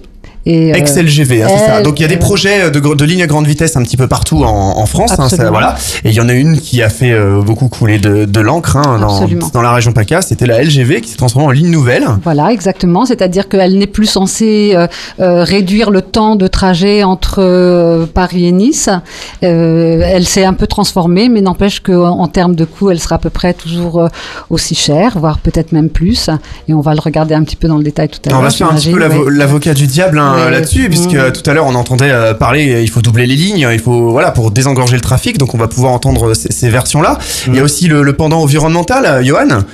Destruction des vignes, destruction du paysage, voilà. Oui, mais bon, s'il y a destruction, il y a peut-être aussi reconstruction derrière. Je pense que le débat est ouvert. Voilà, le débat est ouvert entre la SNCF, Monsieur Petit, on rappelle, nous sommes en deuxième partie, Jean-Yves Petit, vice-président de la région PACA, qui est là. On a Philippe Cretin, le président de la FNAUT PACA, Olivier Monod aussi, le directeur des TOR des trains express régionaux de la région PACA, et Brigitte Kramer du collectif Stop LGV Sud-Saint-Baume. Voilà, alors ce en quoi je vois qu'on est tous d'accord autour de cette table, c'est qu'il y a besoin d'investir dans la rénovation des voies, dans le plus de personnel, dans les aménagements. Donc c'est un petit peu les questions qu'on a envie de poser ce soir, c'est-à-dire pourquoi, alors qu'il y a tant de travaux à faire, tant d'améliorations à apporter dans le réseau existant, tant de problématiques qui sont liées et à la circulation des trains et aux fréquences et au nombre de personnel qui n'est pas suffisant et aux aménagements dans les gares, etc.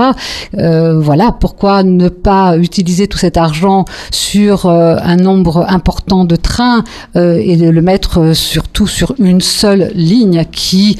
mais qui paraît saturée visiblement. Exactement. On a entendu en première partie d'émission, donc est-ce qu'il ne faut pas en construire une autre? Eh bien, justement, il y aurait peut-être d'autres solutions que d'en construire une seule autre. Comment croire que... On va faire un tour de table, justement. Vous allez pouvoir exposer vos solutions en tant que l'association Stop LGV Sud-Sainte-Baume, et puis on va écouter tous les invités autour de cette table. Allez-y, Madame Kramer, quelles solutions vous proposez-vous pour désengorger le trafic et faire autre chose que cette ligne nouvelle qui saccagerait le paysage? Voilà, et puis en plus, c'est vraiment complètement illusoire qu'une seule ligne nouvelle résoudrait tous les problèmes dont on a entendu parler tout à l'heure. Plusieurs lignes? Mais non, une seule ligne. La ligne nouvelle résoudrait tous les problèmes dont on a entendu parler. C'est complètement illusoire, d'une part.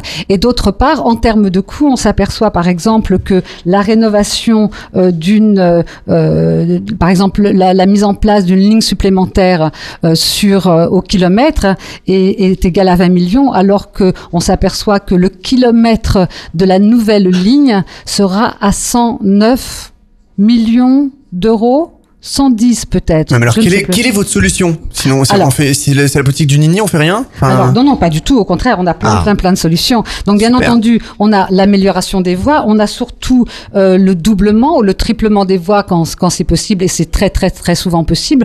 Tout à l'heure, vous disiez que il y avait cette idée de dire que les LGV et les TGV étaient bloqués parce qu'il y avait des différences de train et de vitesse de train. Donc, l'idée, ça serait, par exemple, de doubler ou de tripler les voies pour que, justement, ces trains qui roulent plus vite que les autres puissent aller sur ces lignes-là. Donc à côté de la ligne existante. Ça, c'est ce que vous proposeriez. Alors il y a beaucoup d'études sérieuses qui ont été faites là-dessus. On sort pas ça, bien entendu, de notre chapeau.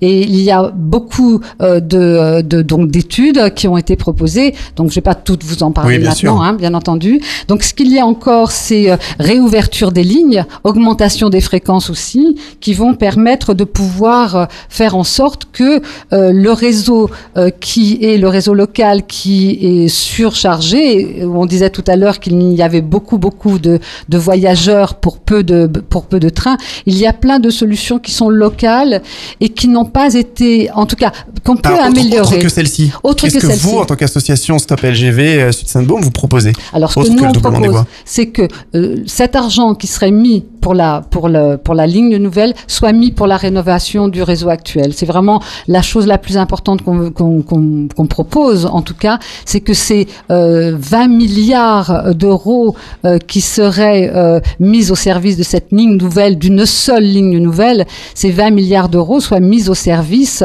du réseau existant, avec l'amélioration, le personnel, etc., comme je vous le disais. Voilà. Très bien, ça c'est pour quelques solutions. On va peut-être continuer le tour de table. Allez, par exemple, Monsieur Monod, SNCF, peut-être est-ce que vous pouvez apporter des éléments sur cette question? C'est quand même des grands projets peut-être de la SNCF? Alors c'est un grand projet, j'ai envie de dire, de l'État et des collectivités en général. Puisque là on est sur vraiment une question fondamentale qui est vraiment une question politique, c'est comment va-t-on aménager le territoire? Est-ce que ce territoire, on fait le choix de dire on met une ligne nouvelle parce qu'on a envie d'offrir la grande vitesse entre Marseille et Nice? Est-ce que l'on a envie de développer l'offre pour que entre les métropoles on puisse avoir plus de trains? Est-ce qu'on a envie plutôt de dire non, vraiment priorité au TER pour le périurbain? Ce qui est important, c'est d'avoir un RER toulonnais, un RER. Ça permettrait d'enlever les TGV de ces voies-là. Voilà. Ou est-ce qu'on veut rouvrir, comme j'entendais madame, rouvrir des lignes qui sont fermées aujourd'hui et... Le seul truc, c'est qu'il faut choisir. Voilà. Et c'est parce que tous ces projets ont du sens. Si on les prend un par un, tous les scénarios s'entendent. Alors, tout est crédible. Tout est crédible. Sauf que, les finances sont limitées. Et donc, ce qu'il faut, c'est que, au niveau des politiques, puisque c'est quand même à ce niveau-là que ça se décide, au niveau de l'État, au niveau de la région, au niveau des départements, qu'on arrive à faire émerger un projet consensuel qui contribue, en effet, à bien aménager le territoire. Donc là, moi, SNCF, j'ai envie de dire que tout m'intéresse. Mais maintenant, je suis conscient que tout n'est pas finançable parce que c'est pas avec l'argent de la SNCF qu'on le fait, mais c'est vraiment avec l'argent des collectivités. En plus de ça, vous, pour la SNCF, ça peut être très intéressant, pas que pour la SNCF, ça va être générateur d'emplois, donc de croissance dans la région, ou dans d'autres régions, ce genre de projet. Ce qui est sûr, c'est que aujourd'hui, on est contraint, on l'a dit, je peux pas mettre plus de trains aujourd'hui sur la Côte d'Azur que je n'en ai, puisque le réseau ne me permet pas d'en mettre un plus. C'est saturé. Voilà. Donc il y a vraiment un besoin d'infrastructure. Maintenant, je rentrerai pas dans le débat, enfin dans le choix du politique. Non. Monsieur Petit, vous pouvez en tant que vice-président de la région PACA, vous c'est quand même bon, c'est la voilà la région PACA, c'est une ligne nouvelle. On parle dans la région PACA. Il me semble d'ailleurs vous êtes un petit peu à l'origine peut-être du changement aussi de la LGV vers la ligne nouvelle. Alors oui, tout à fait. Je pense que ce qui est important, c'est d'indiquer que c'est un projet qui est en cours de mutation. Alors après, est-ce que la mutation est suffisante ou est-ce qu'elle ne l'est pas pour les habitants, pour les élus des territoires traversés, pour les collectifs, ça c'est une vraie question. Ce qui est sûr, c'est qu'on est parti d'un projet très jacobin qui consistait à réduire le temps de parcours entre Paris et Nice. Mm-hmm. Là où ça passait, les gens regardaient passer les trains, point barre. On est aujourd'hui à un projet qui a plus une vocation régionale. C'est-à-dire, la question qui a été posée, et moi, c'est ce que j'ai demandé dès le départ, ça paraissait un peu surprenant, mais le travail n'avait pas été fait vraiment dans ce sens-là. Avons-nous besoin ou pas d'une nouvelle infrastructure? Les études qui ont été faites ont démontré, oui, on a besoin d'une nouvelle infrastructure. Ah, donc le débat, en fait, a dévié. C'est-à-dire, au départ, c'était plutôt sur des réductions de temps de trajet par Nice, voilà. Et aujourd'hui, c'est plutôt, est-ce qu'on a besoin d'une infrastructure pour désengorger? Et du coup, en fait, ça résoudrait plein de problèmes. Ça a aussi les retards des TER, etc. Alors ça pourrait y contribuer. Pas du tout. Alors, mais s'il y a une nouvelle ligne qui permet de désengorger la ligne actuelle, qui est saturée. Non, parce que pour que cette ligne puisse désengorger le réseau actuel, il faudrait qu'elle s'arrête dans un nombre innombrable de gares. Et ça n'est... Elle est dédiée au TGV. Pardon. Il ne va pas y avoir des gares tous les 10 km. Eh bien justement, donc ça ne va pas régler le désengorgement des TER actuels. Et oui, mais les TGV actuellement qui empruntent les voies TER... Attendez, si je deux mots pour... Enfin, si vous me laissez trois mots pour expliquer là où on en est, de façon à ce que... bien entendu, s'il y a une nouvelle infrastructure, elle va pas passer au même endroit. Il y a aussi une étude qui a été faite. On est à Bandol, il y a Saint-Cyr. L'étude a été faite parce que je me souviens, ça avait été demandé par les associations et moi j'avais pesé pour que cette étude se fasse. C'est est-ce qu'on pouvait construire une double voie le long de celle existante? Et le problème, c'est que cette voie qui a plus de 100 ans, elle a été considérablement urbanisée le long. Lorsqu'on regarde la traversée de Saint-Cyr ou autre, on s'aperçoit que c'est totalement impossible aujourd'hui d'effectuer des travaux visant à en construire d'autres. Donc, ce qui est important, c'est, à mon avis, deux choses, puis je m'en arrêterai là. C'est que, un, les priorités qui ont été définies, parce que ce projet, il est coupé en trois phases. La première phase, elle me paraît très importante, c'est la traversée de Marseille avec une 4e voie jusqu'à Aubagne et c'est le doublement de la ligne entre Cannes et Nice. Et je peux dire que ça, c'est vraiment de la vocation régionale. On n'est pas sur de la grande vitesse, on est vraiment sur quelque chose qui vise à améliorer l'existant. Après, il est prévu une deuxième phase et c'est celle, effectivement, qui est contestée, entre autres, sur le Var par les associations. C'est le parcours entre... je dirais, Aubagne et Toulon. Et donc, qui est prévu à l'horizon 2030 si les choses se réalisent comme elles sont prévues. Et donc, je m'en arrêterai là, simplement pour dire que lorsqu'on parle de l'aspect financier, moi, je peux comprendre le combat qui est mené, il n'y a pas de souci. Par contre, sur l'argumentation financière, elle n'est pas vraiment exacte dans le sens où on est sur quelque chose qui va être étalé jusqu'en 2050. On ne raisonne pas sur un investissement de 20 milliards si on le sortait sur 5 ans, sur 10 ans, ou si on le sort sur 30 ou 40 ans, comme c'est ce qui est prévu. Donc l'impact n'est pas du tout le même pour les collectivités qui financent ce type de projet. Et puis un autre point qui me paraît important, les collectivités. Alors c'est un projet de l'État, comme l'a dit Olivier Monod, mais c'est un projet qui est également cofinancé par les collectivités, et donc la région en fait partie, mais également des collectivités sur le Var. Je pense au Conseil général du Var, je pense à Toulon, Provence Méditerranée. Voilà. Mais c'est un élément aussi que je souhaitais indiquer. Voilà. Et donc la difficulté que nous rencontrons, c'est que c'est en effet l'État qui est engagé, je crois, à hauteur de 15-20%, quelque chose comme ça. Hein, voilà. Et donc ceux qui vont avoir à payer, même si c'est à horizon 2050, n'empêche que ça va sortir de l'argent du contribuable. Et ce sont les habitants de la région PACA qui vont payer, d'autant plus que Monaco, qui devait en financer une partie, s'est désengagé, que l'Europe, qui devait en financer une partie, a officiellement notifié son désengagement aussi. Donc si l'État paye 10, 15%, 20%, je crois qu'on est à peu près dans ces chiffres-là sur l'État, le reste qui va devoir payer, même si c'est sur 15 ans ou 30 ans, 40 ans, c'est 20 milliards, il faudra bien quand même les sortir. Ouais, mais l'argent va tourner, ça va générer des emplois. Donc, du coup, du pouvoir d'achat, des gens qui vont avoir de l'argent, qui vont pouvoir le dépenser. Enfin, voilà, c'est la machine actuelle. Mais oui, mais en même temps, si on met cet argent dans la rénovation, mais même pas cet argent, parce que ça coûterait 5 fois moins cher. Le prix du kilomètre est 5 fois moins cher, même si on rénove les voies existantes. Donc, de toute manière, cet argent-là va de toute manière circuler aussi et de toute manière générer de l'emploi, générer de l'économie aussi. Donc, c'est simplement un dimensionnement du projet qui nous semble complètement exorbitant compte tenu de la qualité de service qui va être donnée aux gens de la région PACA, alors que ça sera financé par eux sur les impôts. On s'est amusé juste à faire une petite... on a pris nos calculettes et on a divisé... Bon, pour l'instant, le projet est estimé à 20 milliards, mais bon...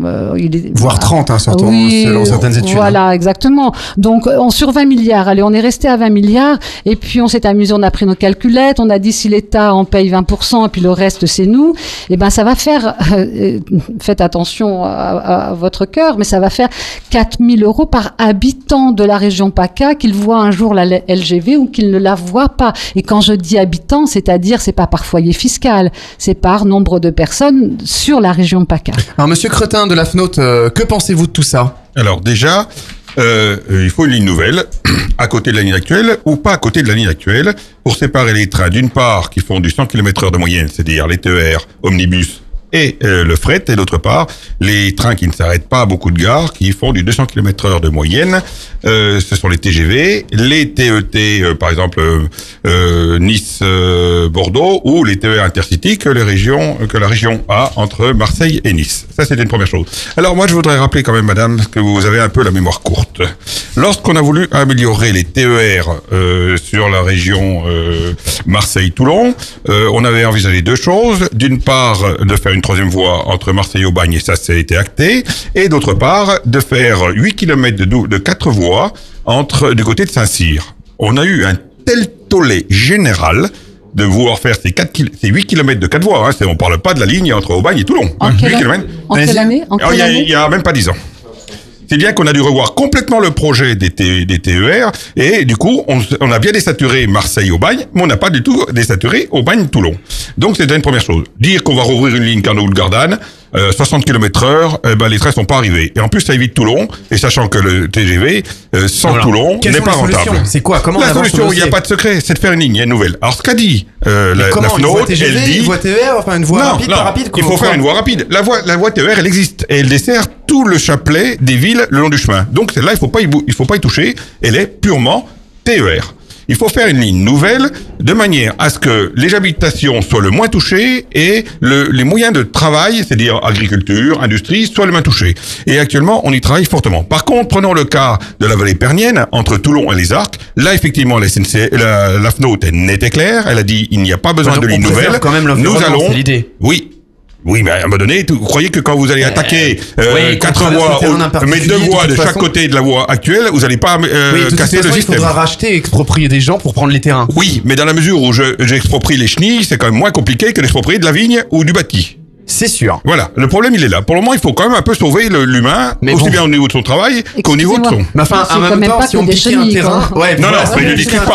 Mais si vous regardez un petit peu, si vous regardez bien le projet entre Aubagne et Toulon, il y en a quand même une sacrée partie en souterrain pour sauver l'environnement. Alors après, on dit ah bah oui, mais ça coûte trop cher. Bah évidemment, c'est délirant les tarifs. Mais attendez, il faut savoir si on se... On...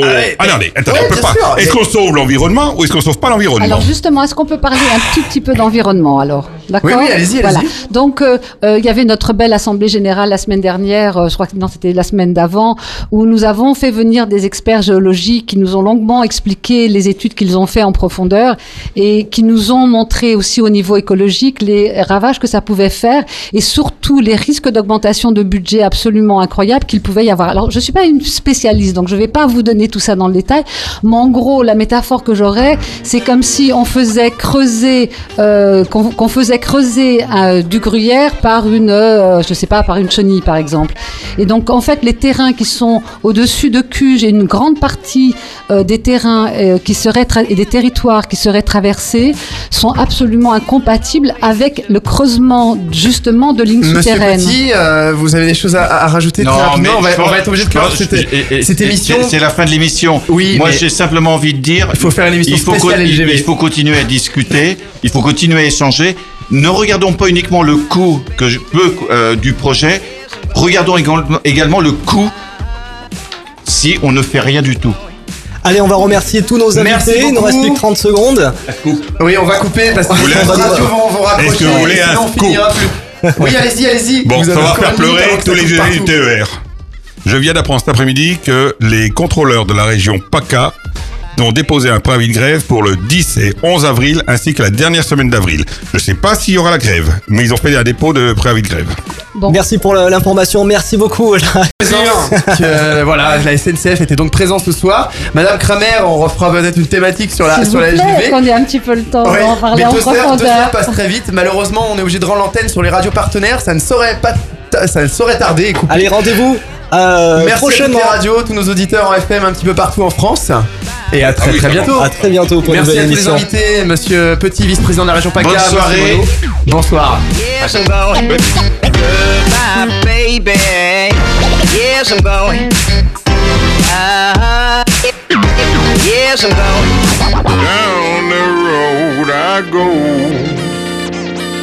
Down the road I go. Down the road I go.